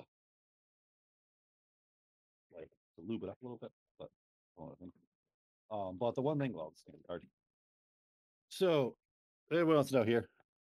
Anybody hear that or no? No. You can't hear that? Nope. No? Okay. So that sound test, well, that shows actually how quiet that keyboard actually. is. Um, well, how quiet the new switches are on the. So those are the current switches they're actually using with the Redragon, Mhm. uh, which is uh, which are red Outemu switches. Um, and I'm going to be adding in our video. Um, I'm going to show you how you. We're going to pretty much make this into a very decent custom keyboard. Um, that's right up there in the level with like really decent keyboards that are around five hundred dollars or more. Oh wow. So how much is this Oh. gonna cost altogether? Um, it's not going to cost that much. So this keyboard obviously was twenty five bucks, which is why I jumped on buying it and Mhm. thought of the idea. Um, so I ordered a pack of two hundred switches of Outemu uh, brown switches. Um, a pack of two hundred, which is only like I think it was uh, nineteen bucks or something like that for a pack of two hundred. Uh, switches. Obviously, I'm not going to need two hundred to do a keyboard. Mm-hmm. Um, but that was like one of the cheapest ways I could get them, I guess you could say. Uh, Um, so because they're only like 19 cents a switch. and yeah. that could that particular keyboard, you can change out the switches. Any keyboard you can change out switches. Just Um, but but the difference with this is like I could do it with any keyboard, but for one, this is twenty five dollars, and it has a hot swappable PCB. Yeah. Okay. Um, so like I probably still would have done it if it wasn't hot swappable PCB because it was twenty five bucks and I could still do it. Would, would Uh, you have to solder it in that case? Yeah, but that's fairly easy though. It's just Ah. so so this has I think 90 keys. Um it would be yeah, I mean 180 solder points, which isn't that bad. Okay. Um that's not too bad. It's all you. um so yeah, uh the most time consuming is obviously going to be and probably one of the most expensive uh cuz those switches actually were fairly cheap. And I ordered a set of keycaps uh but they were fairly cheap but they're coming from uh Shenzhen Mhm. the same thing. Uh, I think the cable is coming from Shenzhen. Uh, USB C breakout cable braided oh yeah. Yeah. um is coming is coming from Shenzhen. Um, and there is just a delay on the because I ordered a breakout board, a USB C breakout board, because I'm going to convert this into a USB C uh keyboard as well. Mhm. So instead of having a cable running from it, it's going to have a USB C. Yeah, I mean cable that you can plug into it at any time. So you can make it like Which- a portable keyboard. Yeah, so people you can take it where you want a lot easier. Yeah. Which is really uh really cool, which is fairly simple. They, which is cool. They sell you can just find breakout boards, and they're fairly popular. Like I was, I had to wait. Like I'm, it doesn't ship till like the end of this month, um, because they sell out so fast. The breakout? Amazon. Um. So, and I'm planning actually going on with a steampunk theme because the keycaps I actually ordered were uh round keycaps with silver lining. Oh okay. So it's gonna be pretty neat. So yeah, because I'm gonna spray paint the main plate, the PC, the not the PCB, but the switch plate, I'm gonna spray paint obviously a silver color. The outside is gonna be kind of a bronze. Um, I might add some other kind of aesthetic to it, whatnot. Um, but the one thing that's gonna take a while is, um, and probably one of the most expensive things. It's not uh, actually. I found it fairly cheap. It was only twelve dollars for five milliliters of Krytox, uh, 205 uh, zero grade Which is uh, lubricant for what? for the switches. I didn't know you needed lubricant for switches. Yeah, you need lubricant. That's the difference. So, um, like one thing, if you notice, mechanical keyboards, a cheap mechanical keyboard, you'll feel like a scratchiness or something like that when you're typing, or like it won't feel like smooth. I guess you could say, really, it won't feel like the keys like move like very like like fluid. Like they don't like you can feel like there's a very distinct difference in it. Mm. Um, and actually, I'll show you obviously that you can see the difference because I'll actually when we do this video, I'm obviously gonna bring my duck keyboard to really show a comparison and stuff. Um, to and we're obviously gonna do a before and after shot as well, um, of how different this keyboard is going to be once it's done. Um, because it is going to be like butter smooth. Um, I'm also going to do the Band-Aid stabilizer mod on this thing as well. Uh, to just get rid of any rattle from the sp- from all the stabilizers. Are you gonna put like those little elastics in it? No, no, no. Those are those are sw- the, those are switch dampeners. You know, I'm not going to do that. Okay. That's for that's for people that like I don't even know that really like super quiet. Like they want like no I don't know response from their keyboard. I don't even know. I'm not sure who those are for. I couldn't tell you. Not for me. Not for me anyway. Uh, no, the switch band, the stabilizer band-aid mod is actually allows you to you put it inside the ends of the stabilizers where the stabilizer wire goes to just to store any rattle from like your space bar, your shift bar, your enter key, uh, stuff like that. Because those all need stabilizers.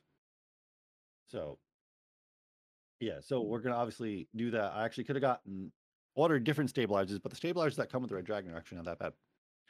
Um, so, which is actually decent. So yeah, this is going to be like it's like less than a hundred dollars, and it's going to be like up there with like the quality of a five hundred dollar keyboard. So, and the reason why I said Grim might be kind of jealous of because I will actually have enough to do multiple keyboards. Um, because I ordered like that pack of 200 switches. So, Mhm. yeah. Um, but yeah, that's the one daunting task is actually taking apart every single switch and lubing them. Is going to take about three hours. Oh wow. I bet you Um, like to lube it up, don't you? Um, the reason why is because it's like 90 switches. Um, even if like you couldn't like okay, at best case scenario, if you lube a switch in a minute, which would be pretty hard. um, that's still only 60 keys in an hour. So, and it's going to take longer than a minute. It's going to take like two minutes to do a switch, maybe three at most, um, times 90. So it's, it takes a while. So, to lube every single switch. But it's all worth it in the end, though, because it actually makes the, the obviously, the actuation just feel like butters when you're typing. So, and this is already is a great keyboard.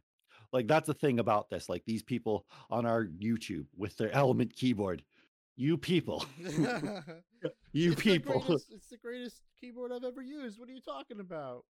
I, I yeah. Oh man, I don't know what the polling rate on that thing was. It's probably Um, a thousand. I think it was. Ra- I think it was rated at a thousand, but it isn't a thousand. There's no way.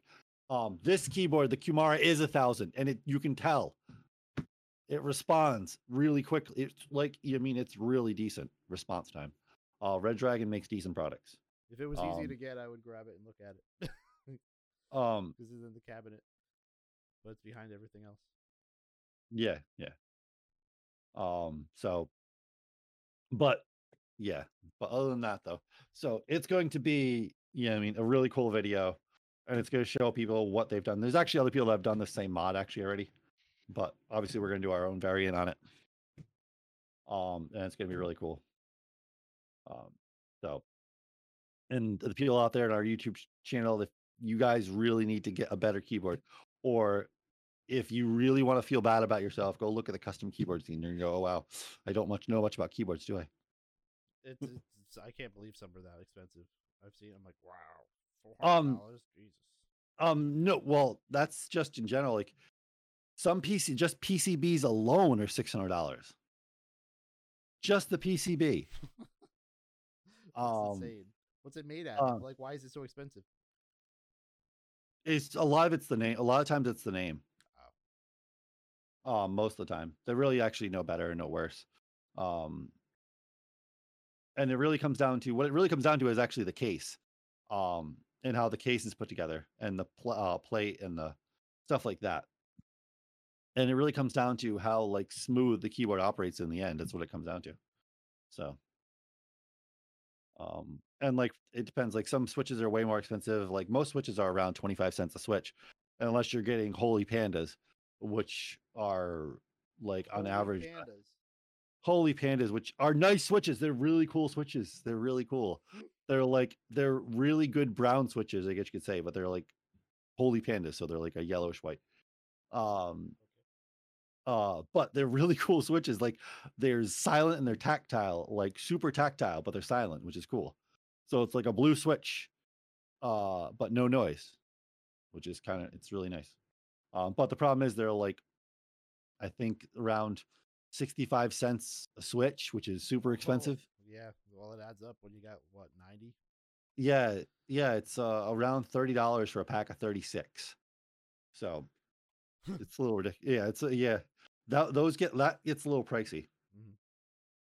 so um maybe one day they'll come down in price at some point they recently they only recently just came out that's why though too so so everybody thinks it's the rage so Maybe we could ty- try some time lapsing with this video. oh we're definitely gonna have to do some time lapsing with with the looping of the holy crap yeah. Which actually if anybody wants to look at the custom keyboard scene i found this youtuber i've been watching. Uh he's actually really funny. Uh his name is youtube's glasses and stuff spelled with an r. So if you were to say it in american english it would be grasses gla- gla- Oh. grasses glasses or i don't even know but it's just glasses technically okay. but with an R. I don't know. It's weird. But he's funny though. He's really funny. And he actually knows a lot about keyboards, which is cool. So and obviously the best known keyboard I've used, I'm sure a lot of people are going, what about Tejo? Yes, Tejo is probably the most famous YouTuber out there with custom keyboards. I know who he is. Don't try to tell me. Okay. Anyway, let's get into this topic. Uh so IBM's first two nanometer chip previews the processors of tomorrow. So IBM's real what it says are the world's first two nanometer processor chips, giving a brief preview of the technology that might eventually power the smartphones, laptops, and gadgets of tomorrow's future. So the big jump here is the transistor count. Uh, compared to today's seven nanometer chips, the new IBM technology features dramatic, dra- can't talk, dramatically more transistors. Uh, thanks to the more compact design, that means chips built using this processor can potentially offer big gains in performance and battery life. IBM says its two nanometer chips are projected to achieve 45% higher performance or 75% lower energy use than seven nanometer. Um, it'll feature two nanometer chips will feature 333 million transistors per square millimeter. That shit does not compute. I just don't understand. That's I don't that understand how you can have that many things in a chip. that is a lot. That is a real lot. Considering that they would have like when computers were first being made, they had like a wall like the size of a building that only had like a few hundred Yeah. transistors. now we have chips two nanometers that have 333 million transistors per square millimeter. Holy crap. We have come far. Whew. I just I don't understand it. like, like, it's so small. Hmm. Like you could see them when the when you, what you're saying on the wall. Oh yeah, you could see each individual one. yeah. Holy crap. These you can't see unless you have a microscope, a very powerful microscope. Uh, so so it says, while it all sounds great, uh, to remember that IBM's two nanometer chip is largely just a proof of concept, and that processors built on a two nanometer uh, node are still likely years away. So obviously, this is just more like proof of concept of it's actually possible. You can do it. Uh, and I'm sure like Intel and AMD has their own people researching how to. I think they're probably going to do five nanometer first, Mm. um, and then years from then they'll get into two nanometer. So I'm just surprised IBM is doing that. They're they're like, what is IBM now? IBM's mostly because they've gotten out of like years ago. They gotten out of the consumer scene. Yeah, because they sold Um, to Lenovo or something like that. Well, yeah, Lenovo does actually own the name and stuff. Um, but just in general, like, um, the stuff branded with IBM, like IBM think like Lenovo, IBM kind of thing. But the main, like, their main goal is like with industry, really, in data, like, you know, I mean, stuff like that, like data mining and data saving and data recording and like big business, like data processing, um, stuff like that. They're all, I mean, they don't really build things on like a very like small scale anymore, except for obviously making two nanometer. Yeah, and then their their computer thing. Yeah, like and obviously, yeah, and like the Novo line obviously is their consumer line now. Yeah. with their yeah so which lenovo has kept up like the thinkpad line which is really cool those are like some of the best laptops you can still find today for business. They do make a few uh gaming laptops and stuff like that. Hmm. Let's see here. Lenovo. Hmm. It's a, oh, it's a Chinese company. Hmm. In Hong Kong. And they have a headquarters in North Carolina.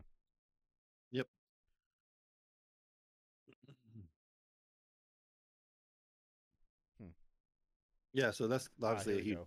Here we go. 99 to 2010, IBM purchase and sale of smartphone division.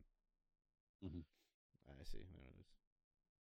They acquired IBM's personal computer business in t- 2005, including ThinkPad and tablets. Yeah. For 1.25 billion dollars. Yep. But like obviously like i said before being ibm is mostly for a big industry now You heard So- about you heard about uh what was it? Verizon they sold uh Yahoo and uh AOL. well you mean uh well aol is not aol it's called oath it was rebranded like six years ago to oath Well, you can still go to AOL.com. no i know but i'm saying the company that i- aol is now called oath Uh um which is aol and time warner like together kind of i don't even know anyway well, Verizon owned them. Yeah, I know Verizon owned them at the yeah. Because they bought out Time Warner and everybody else. That's why. Ah, yeah. Um, so well, they sold them to who? uh, Verizon so to Apollo Funds. It's part of a five billion deal for Verizon Media. Huh. They will retain a ten percent stake in the co- company. Oh. Huh, interesting. Wonder what they're gonna do with it. Who knows? There's not much you can do with it, but Yeah, but I'm wondering if because because they're having a they have a stake in it, they can't. Uh, Anyway, um, so touch it, like do anything. get into this. So, future fabric meets cutting edge textiles that could redefine wearable tech. Um, so for a stretch of approximately you century and a half, obviously this whole I'm not going to get into the history of textiles, but this is what this article does. Don't need to get into a history of textiles. Um, anyway, so the material is fundamentally based on fabrics. George Sun, uh, Nextiles CEO and co-founder, told Digital Trends, "We still use polyester, which is still uh, we use nylon. We can still use cotton, leather, but we make them conductive. Conductive. So, um, and obviously you can see from this like little demo here, this little picture, um, that's a circuit board literally within inside a piece of fabric, a piece of textile. Um, so, and Nextiles uh, was founded in 2018, backed by Massachusetts Institute of Technology, MIT, um, and the National Science Foundation. Um, so, has some actually some pretty big names backing us actually, and it is actually going to bring like, like for instance, like instead of having like your smartwatch or your smartwatch to actually be enhanced by this actually uh, there was a great documentary actually a while ago about wearable, like fabrics and stuff, um, where it would enhance things. You could even have it on your phone. Like instead of having your smartwatch, you could like go running. Your shirt would have circuitry in it, and so would your pants or your shorts or whatever. Um, and then it would give all that data, your heart rate, all that stuff back to your phone's database that's tracking all that stuff, and you can look at it and you mean look at all your readings and it would actually be a little more accurate because you collect it from like all of your body. Instead of just your wrist it would actually get a more combination and actually could take in obviously like how much sweat your body is dissipating how much you know, I mean, how how's your te- body temperature? All these little, little factors could actually factor in.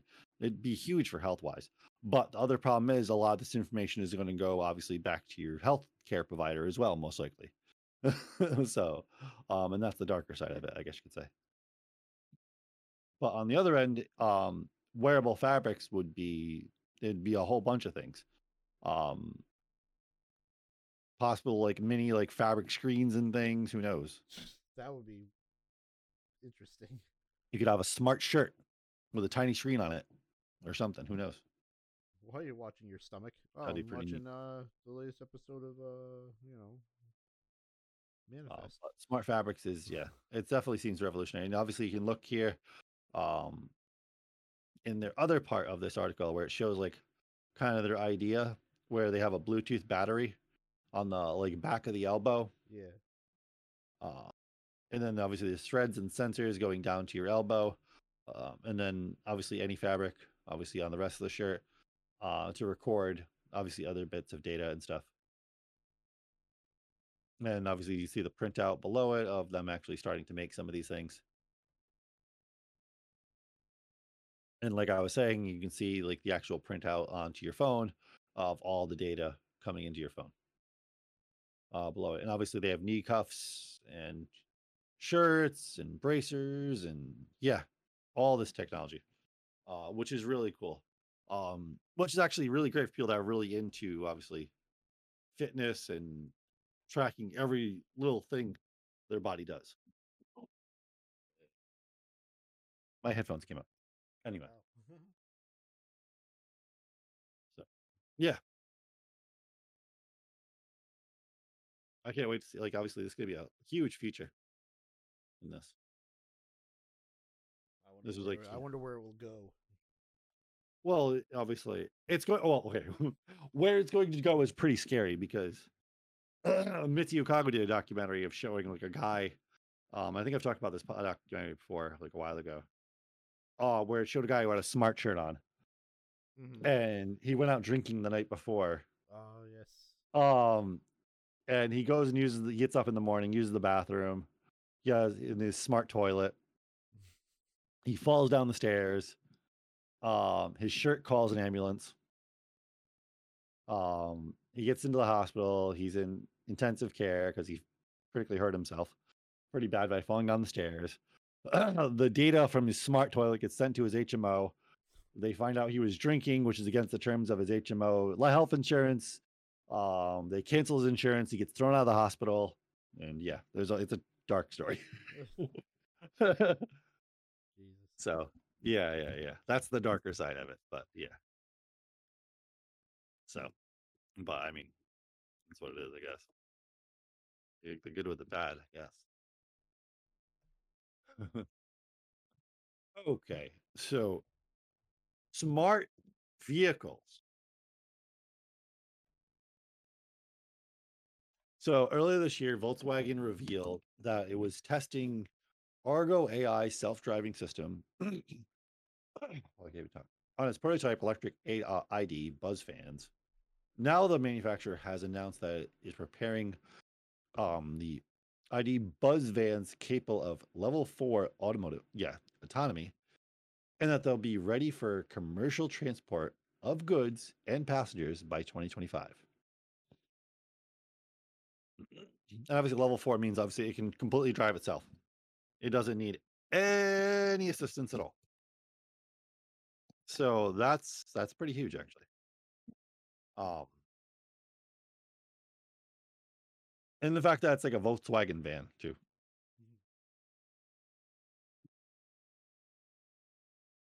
Future getting picked up by like a Volkswagen van, like oh, I need to go to the store, get a Volkswagen van. Um,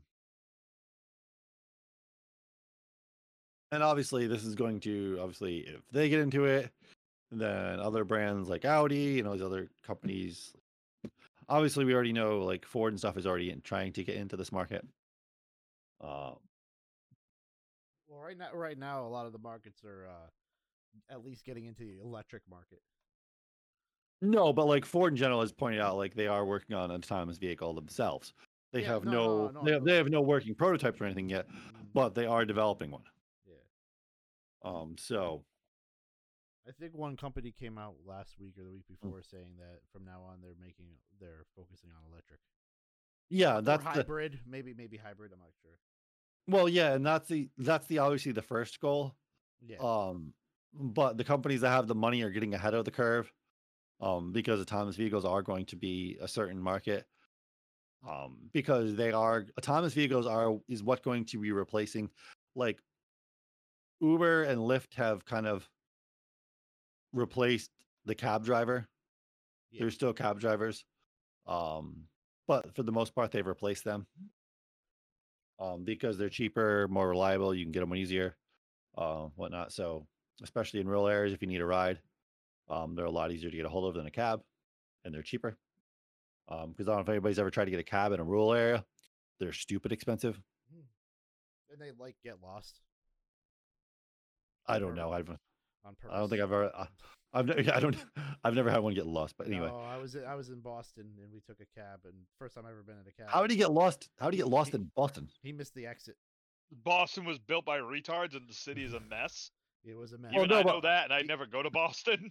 But how does a cab driver that drives around in Boston get lost in Boston? he was on the phone the whole time. oh, jeez. Boy, it was a nerve wracking moment there. The guy was like blah, blah, blah, blah, blah, blah on his phone. I'm like, uh, dude, you missed the exit. Oh, don't worry, I'll shut the tab off. We ended up paying like twenty bucks or something like that. But it was like, Oh, wow. it was ridiculous. I'm like, oh my god. Jeez. My first my first experience on a taxi and uh probably one of my last. um, yeah. So, yeah. So, just in general, I think in general, the future, um, automated vehicles are going to replace Uber and Lyfts, um, easily to start. Because they're going to do the same thing, except literally way cheaper, because you won't have to pay somebody. Um, you only have to pay. For, In you only time, to pay for, in, time, they'll be way cheaper. I think in the beginning they're still going to be pricey because they got to pay for it. The technology. Um, not necessarily because they won't. Okay, so when they launch, um, like Rounds le- releasing, I think it's actually in a few months. Actually, they're releasing a fleet of vans, automated vans. I thought they already did in Providence. No, they started like a beta program, whatever. It's only a few, but they're supposed to release like a fleet. um, and they're going to be the cheapest. They're like way cheaper, um, to service than anything like else. They, but obviously those are different though. Those are subsidized like by the city. Um, but these I think are going to be cheaper because they're going to make their money back so fast.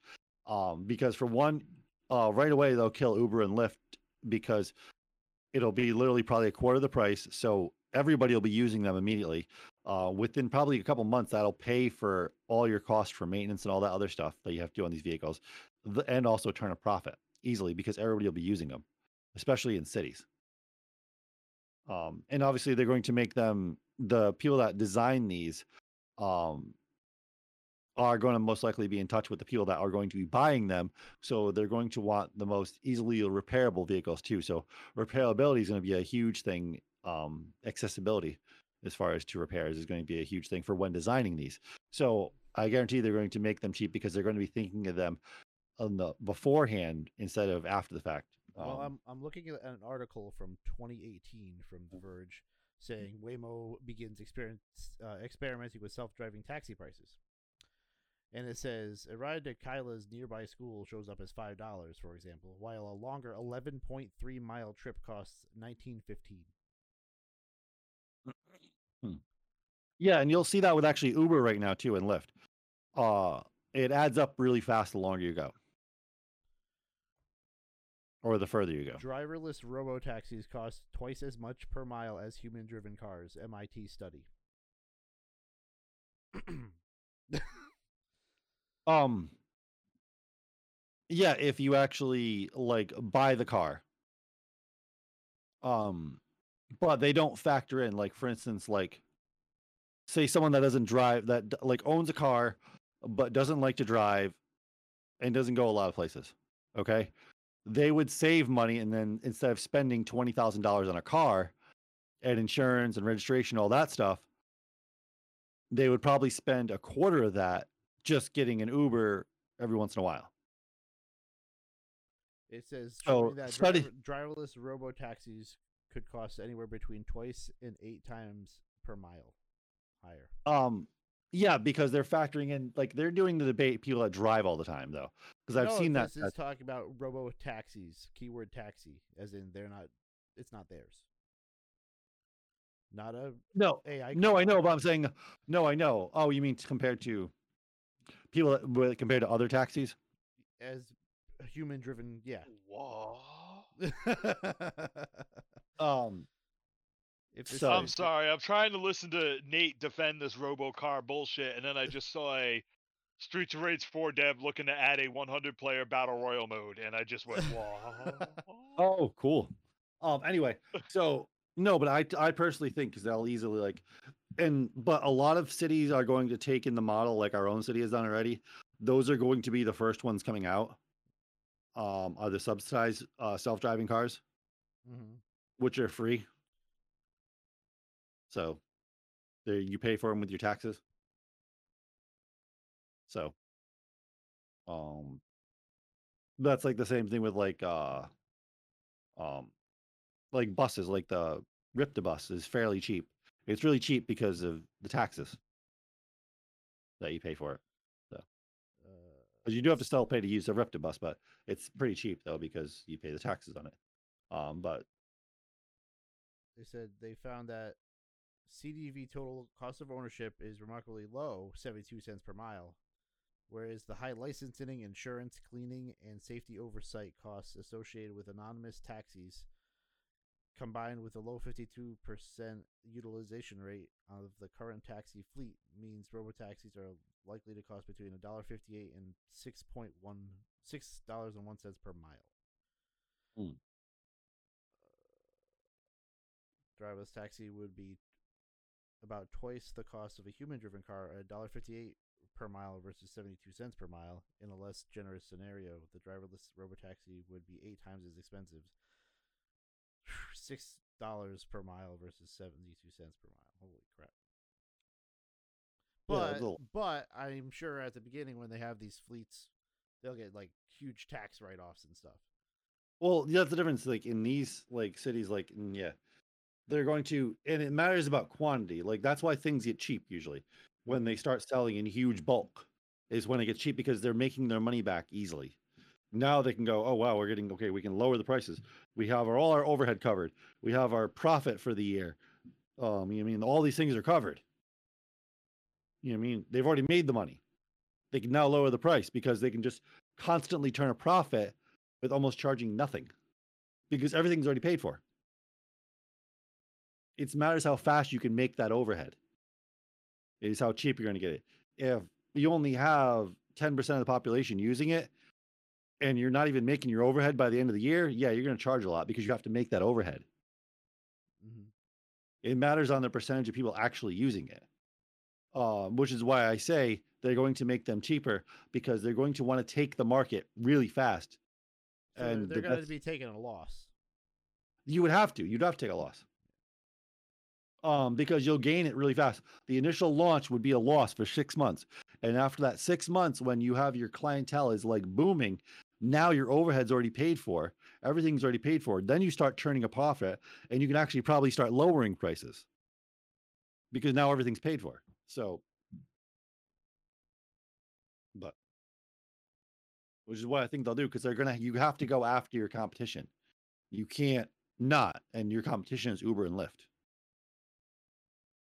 So, and you have to beat them, or else why would anybody use it?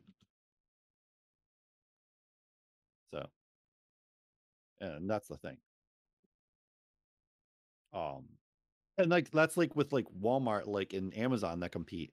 Like Walmart still doesn't compete that well with Amazon's like Prime service. Not even close. I think they had a very bad rollout. I don't think it, their their rollout was good with like commercials and announcing that it was happening and was created Well, and stuff. And then but they it- didn't really promote it at the stores that much. And then they didn't come out with free shipping at the beginning. No, they didn't. They And still well, It's free It's shipping still not a now. lot. It's free shipping Yeah, but but yeah, but what else do you get though? Just free yeah, shipping. well, yeah, right now you know it's it's it's just I don't know. That's all you don't. There's a few other perks, but there's not much. Yeah, I think Um, they messed up with it. Like I have, I've had Prime for a while, um, and I can tell you, which is awesome. I, I, I don't know if you, well, I don't know how, how often you are order stuff from Amazon. I order stuff from Amazon all the time. hmm Um, as of last week, we have Prime delivery in Rhode Island, in in Southern Rhode Island, I should say, Uh-huh. because they actually, I think they've had it in Northern Rhode Island, I think, uh, but we have it in Southern Rhode Island now. Anything you order will come in less than 24 hours, pretty much. If it's in the air, what uh, Amazon warehouse, Yeah. it'll come in less than 24 hours now. Buy an Amazon truck, not your post office. Yeah, I know I ordered uh, something on Amazon and it was there. It was there within the two days. Like I ordered on a Thursday, it was there Saturday when the mail came. I'm not talking about that. I'm talking about like, like, um. So this little thing, okay. Um, I ordered like this little thing, little tool thing. I ordered that yesterday. I think at like six o'clock or something. I don't even know when it was. It was sometime yesterday. Mhm. I put that order in. It came like an hour before I started this podcast. And that's all the things I've ordered lately, except for the stuff that I've ordered from like China. hmm uh, off Amazon because that's not Amazon's warehouse. Um, that's being sent to their warehouse from uh, another supplier from China. Yes, um, but it's going to take a while um, because it's coming from overseas. But anything within the in their warehouse, you're going to get it in less than 24 hours. Even if I ordered something probably at 11 o'clock tonight, I'd probably get it tomorrow by four o'clock or five o'clock. That's cool. Yeah, and that's like anything lately. I've noticed. I'm like, wow, that's really awesome.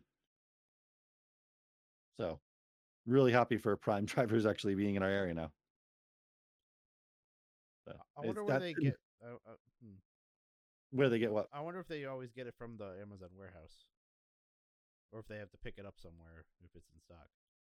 Um. So I'm guessing there's a new warehouse in Providence because it's when I look at the tracking, they all leave from there. Oh, okay. So, and there's a what I've noticed today. I didn't notice it last time, but and it's rolling out. I guess they've had it in the UK for a long time. Um, on the Prime delivery trucks, there's a live map. Once it once it leaves the warehouse, you can look at where the truck is. Oh Um, yeah. Um, Yep. and that's what hap- that's what, uh today. Uh, when I was looking at f- like uh, because I knew it was supposed to come between like six and nine o'clock. Uh, that's what it said, and then I went on it and clicked on it because I saw a Prime truck go by. And I was like, "Hey, is that my delivery?" I clicked on my item on my app, and then it showed a live map, and it was like across the street. I was like, "Oh, that's it." I was like, "That's my delivery." Um, so which is really cool. It's like what happened with my couch. It, uh, they, they had a live delivery app or on their Yeah. website. Yeah. Huh. So yeah, so Amazon's actually really ramping up, and Prime is beyond worth it. So our last topic here, fairly quick. So Tom Cruise, yeah, Top Gun star Rick uh, Rossovich trusts that Tom Cruise to deliver with Maverick, supposedly. So he says that uh, obviously he said Tom Cruise wouldn't have done the role unless he w- it, it was done the right way. Apparently. Um, and it seems like in this article that obviously um Val Kilmer is actually going to be in this movie too. Um I mean, Iceman's gonna be there. yeah. And obviously the guy who plays Goose, obviously Goose is dead, but yeah. Um there's going to You're still dangerous, man. there the there's a guy actually supposed to be playing Goose's son, I guess. I didn't know this about this movie. He's gonna be playing Goose's son. Um, and it's gonna obviously bring back um and obviously this- I think this is gonna be the core part of the movie is Tom Cruise's character Maverick's going to deal with the death and feeling like he was responsible for his for Goose's death, and he's going to be confronted with that with Goose's son. I think. But he wasn't responsible for Goose's death. No, but I think he feels responsible. Well, yeah, he feels responsible. That's but I think. But from what this article, if you read it, that's who gives what a fuck about your feelings? That's what the like in. And I was wondering that like in when I watched the trailer, like why is this guy still like not like a, you know, what I mean, not like an admiral or something. No, think- because he loves flying, dude. That's why. Well, no, That's- if you read this article, it's because he also kind of hates himself too, because he feels responsible for Goose's death. So he doesn't allow himself to advance, I guess you could say. Um, and that's uh so he brought up with the person who's playing uh uh Goose's son. So it's gonna it it seems like it could actually be a really pretty deep story, actually. So we'll see. I don't care. I just want him to say, "Talk to me, Goose." Um and we actually got the hint in this article um that the main reason why the last delay in 2019 because it was supposed to come out in like obviously in 2019 and it got delayed again. And obviously it's been delayed since because of the pandemic uh but the main reason for that delay was they wanted to make sure the dog fights were spot on. Um so they redid the dog fights uh all the cinema all the uh uh, CGI, all that stuff. They redid everything uh, because they wanted it on point. They were not happy with how it turned out. So, which is good. I'm glad when a movie does that and says, you know what, this is crap. This nobody's gonna like this. Let's let's do this. This doesn't look good. I Um, because you need- because you- in real planes. I don't know. Uh, I'm sure that'll come out after. Um, because like this is something like, and I would say the Sonic movie is a huge testament to this. They actually realized, oh wow, we were wow, we wow, we really screwed up on this character. We'll fix it, guys, and they did. They fixed it. Um. Mm. So. Yeah. So I think this, yeah, we'll see though. Uh, what happens with this movie? And I, I guess that does say one thing. yeah, I mean, about I guess you could say the uh, a bit about the movie that Tom Cruise wasn't willing to do the movie unless it was actually done right. Because we've we've heard rumors about for years about like another Top Gun movie for like ever. And obviously, it must have that must have been the main reason Tom Cruise just didn't like the plot that they wrote. It says the film uses real airplanes, real pilots, and that's really Tom Cruise pulling G's. Yeah, Oh wow! that's what he does. Yeah, it is what he does. It is what he does. His next crazy uh, stunt is on a on a moving train for one of the Mission Impossible movies. Oh Jesus! Yeah. Yeah. Um, I didn't realize Ed Harris was in this movie. Is going to be in Top Gun uh, oh, Maverick. That's kind of cool. Huh. Anyway, man, technology. Just the fact that they're.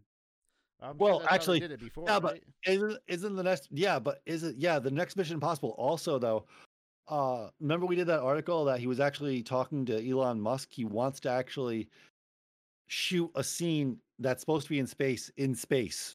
Yeah, I know that. Yeah, I was like, what the? That's going to cost so much damn money. well, maybe Tom Cruise paid for it. We'll That's that's really pushing like the boundaries. Well, we have a green screen. No, I want to do it in space. I want the real feel. like what the hell? That's a that's a holy shit. okay, this guy likes practical effects. He doesn't. Guess we'll have to do the real deal. Jesus Christ, the risk involved too. Oh my god, that's just insane. But hey, Is that Tom Cruise really flying the plane though, or is there somebody in front of him? there has to be someone else obviously flying. Uh, Well, I don't know. There's someone know. in front of him. You never know. Like for instance, like the amount of training like uh Keanu Reeves did for uh Yeah, but that's just shooting a gun. This is flying a million dollar aircraft. you never know what he get does on his off time. You never know. No, he's 100% not flying a real air, fighter jet. Are you doubting Tom Cruise? No, I just- He's 100% not flying a real fighter jet. They're probably not even going top speed either because at his age it would probably fuck him up. oh yeah, yeah. oh, now you're dating. Now you're like questioning his vitality. Dude, there's a reason why fighter jet pilots kind of drop out of being fighter jet pilots Uh, younger. Well, anyway. uh no, I get that. No, it's completely yeah, it's very true. Very, very true. Your body can only handle so much. um which is why in the future I think most people will move to Mars because it's less G because it's less G's. Oh, jeez. Yeah, I'm really getting tired of gangbangers too. So you won't feel as much, yeah, gravity. You'll feel light as a feather. Well, not really, but you'll feel lighter. So, anyway, this has been the Talking Gaming and Tech podcast. Hope you enjoyed our banter and Grimm's rant on why people are bad reviewers or good reviewers, on depending on what his mood They're is, bad at shooters because they don't understand strategy. or bad shooters. Um, we hope you've learned a thing or two about keyboards, and hope to enjoy one of our. It might not be our first video back on uh, YouTube, but it will be one of the first back on YouTube. Uh, a very extensive keyboard mod, which is going to be pretty awesome. There'll be other ones we're going to be doing. like Um, these so- uh this wireless La- Lavier system that I forgot to get batteries for because I was gonna use, see how it worked with the podcast, but I forgot. Oh. I forgot to get the batteries. Uh, yeah, we- yeah, we, need, we definitely need batteries and filming because since we've our last like three videos were done with lavaliers and the sound was so much better. oh yeah. Holy crap, it was so much better, and the picture was so much better. So yeah, Oh yeah, because we use 4K. We use the lavaliers, which because they're right there. We're not talking into a mic. We use the 50 millimeter. Yeah. It's awesome. I don't know if we can use a 50 millimeter in here, but well, we'd be able to get the face. I guess yeah, yeah, yeah. uh, So yeah, definitely so can uh, use it with the uh, the pan footage and stuff like that, the B roll. yeah, So I want to Yeah. get that 35 millimeter lens. That might be perfect. All right, I'm out, ladies. I gotta go. All right. So so yeah, so be sure to get ready for those videos, especially if you like keyboards and you want to learn how to mod a keyboard. I'll definitely teach you a thing or two. So uh, especially if you're a newcomer. Uh, to the keyboard modding scene, this might be an easy way for you to jump in to actually get a cheap keyboard and mod it, mod it after you see this video. Uh, because you don't have to spend five hundred dollars to have a decent keyboard. It's a little ridiculous. There's some crazy people out there. More power to you. And there's people like Tejo who get sent thousand dollar keyboards to review. But I'm that's not you. We got to review a hundred dollar keyboard. That was cool. Yeah, yeah, yeah. Even though it was shit. but that's a whole other discussion uh, we will get into on that video. So we thank you for joining. Thank you for listening to this podcast. Please share it out to other people that like technology and gaming. Um, and obviously, you can find us on Twitter. Get, get yeah, can't talk. Get Tech Geeks at Twitter. Uh, and if you want to join us live on twitch.tv slash Get Tech Geeks, we are live at six o'clock on Wednesday. So until next week. For the latest and greatest in gaming and tech, everyone, get teched, and we'll see you next.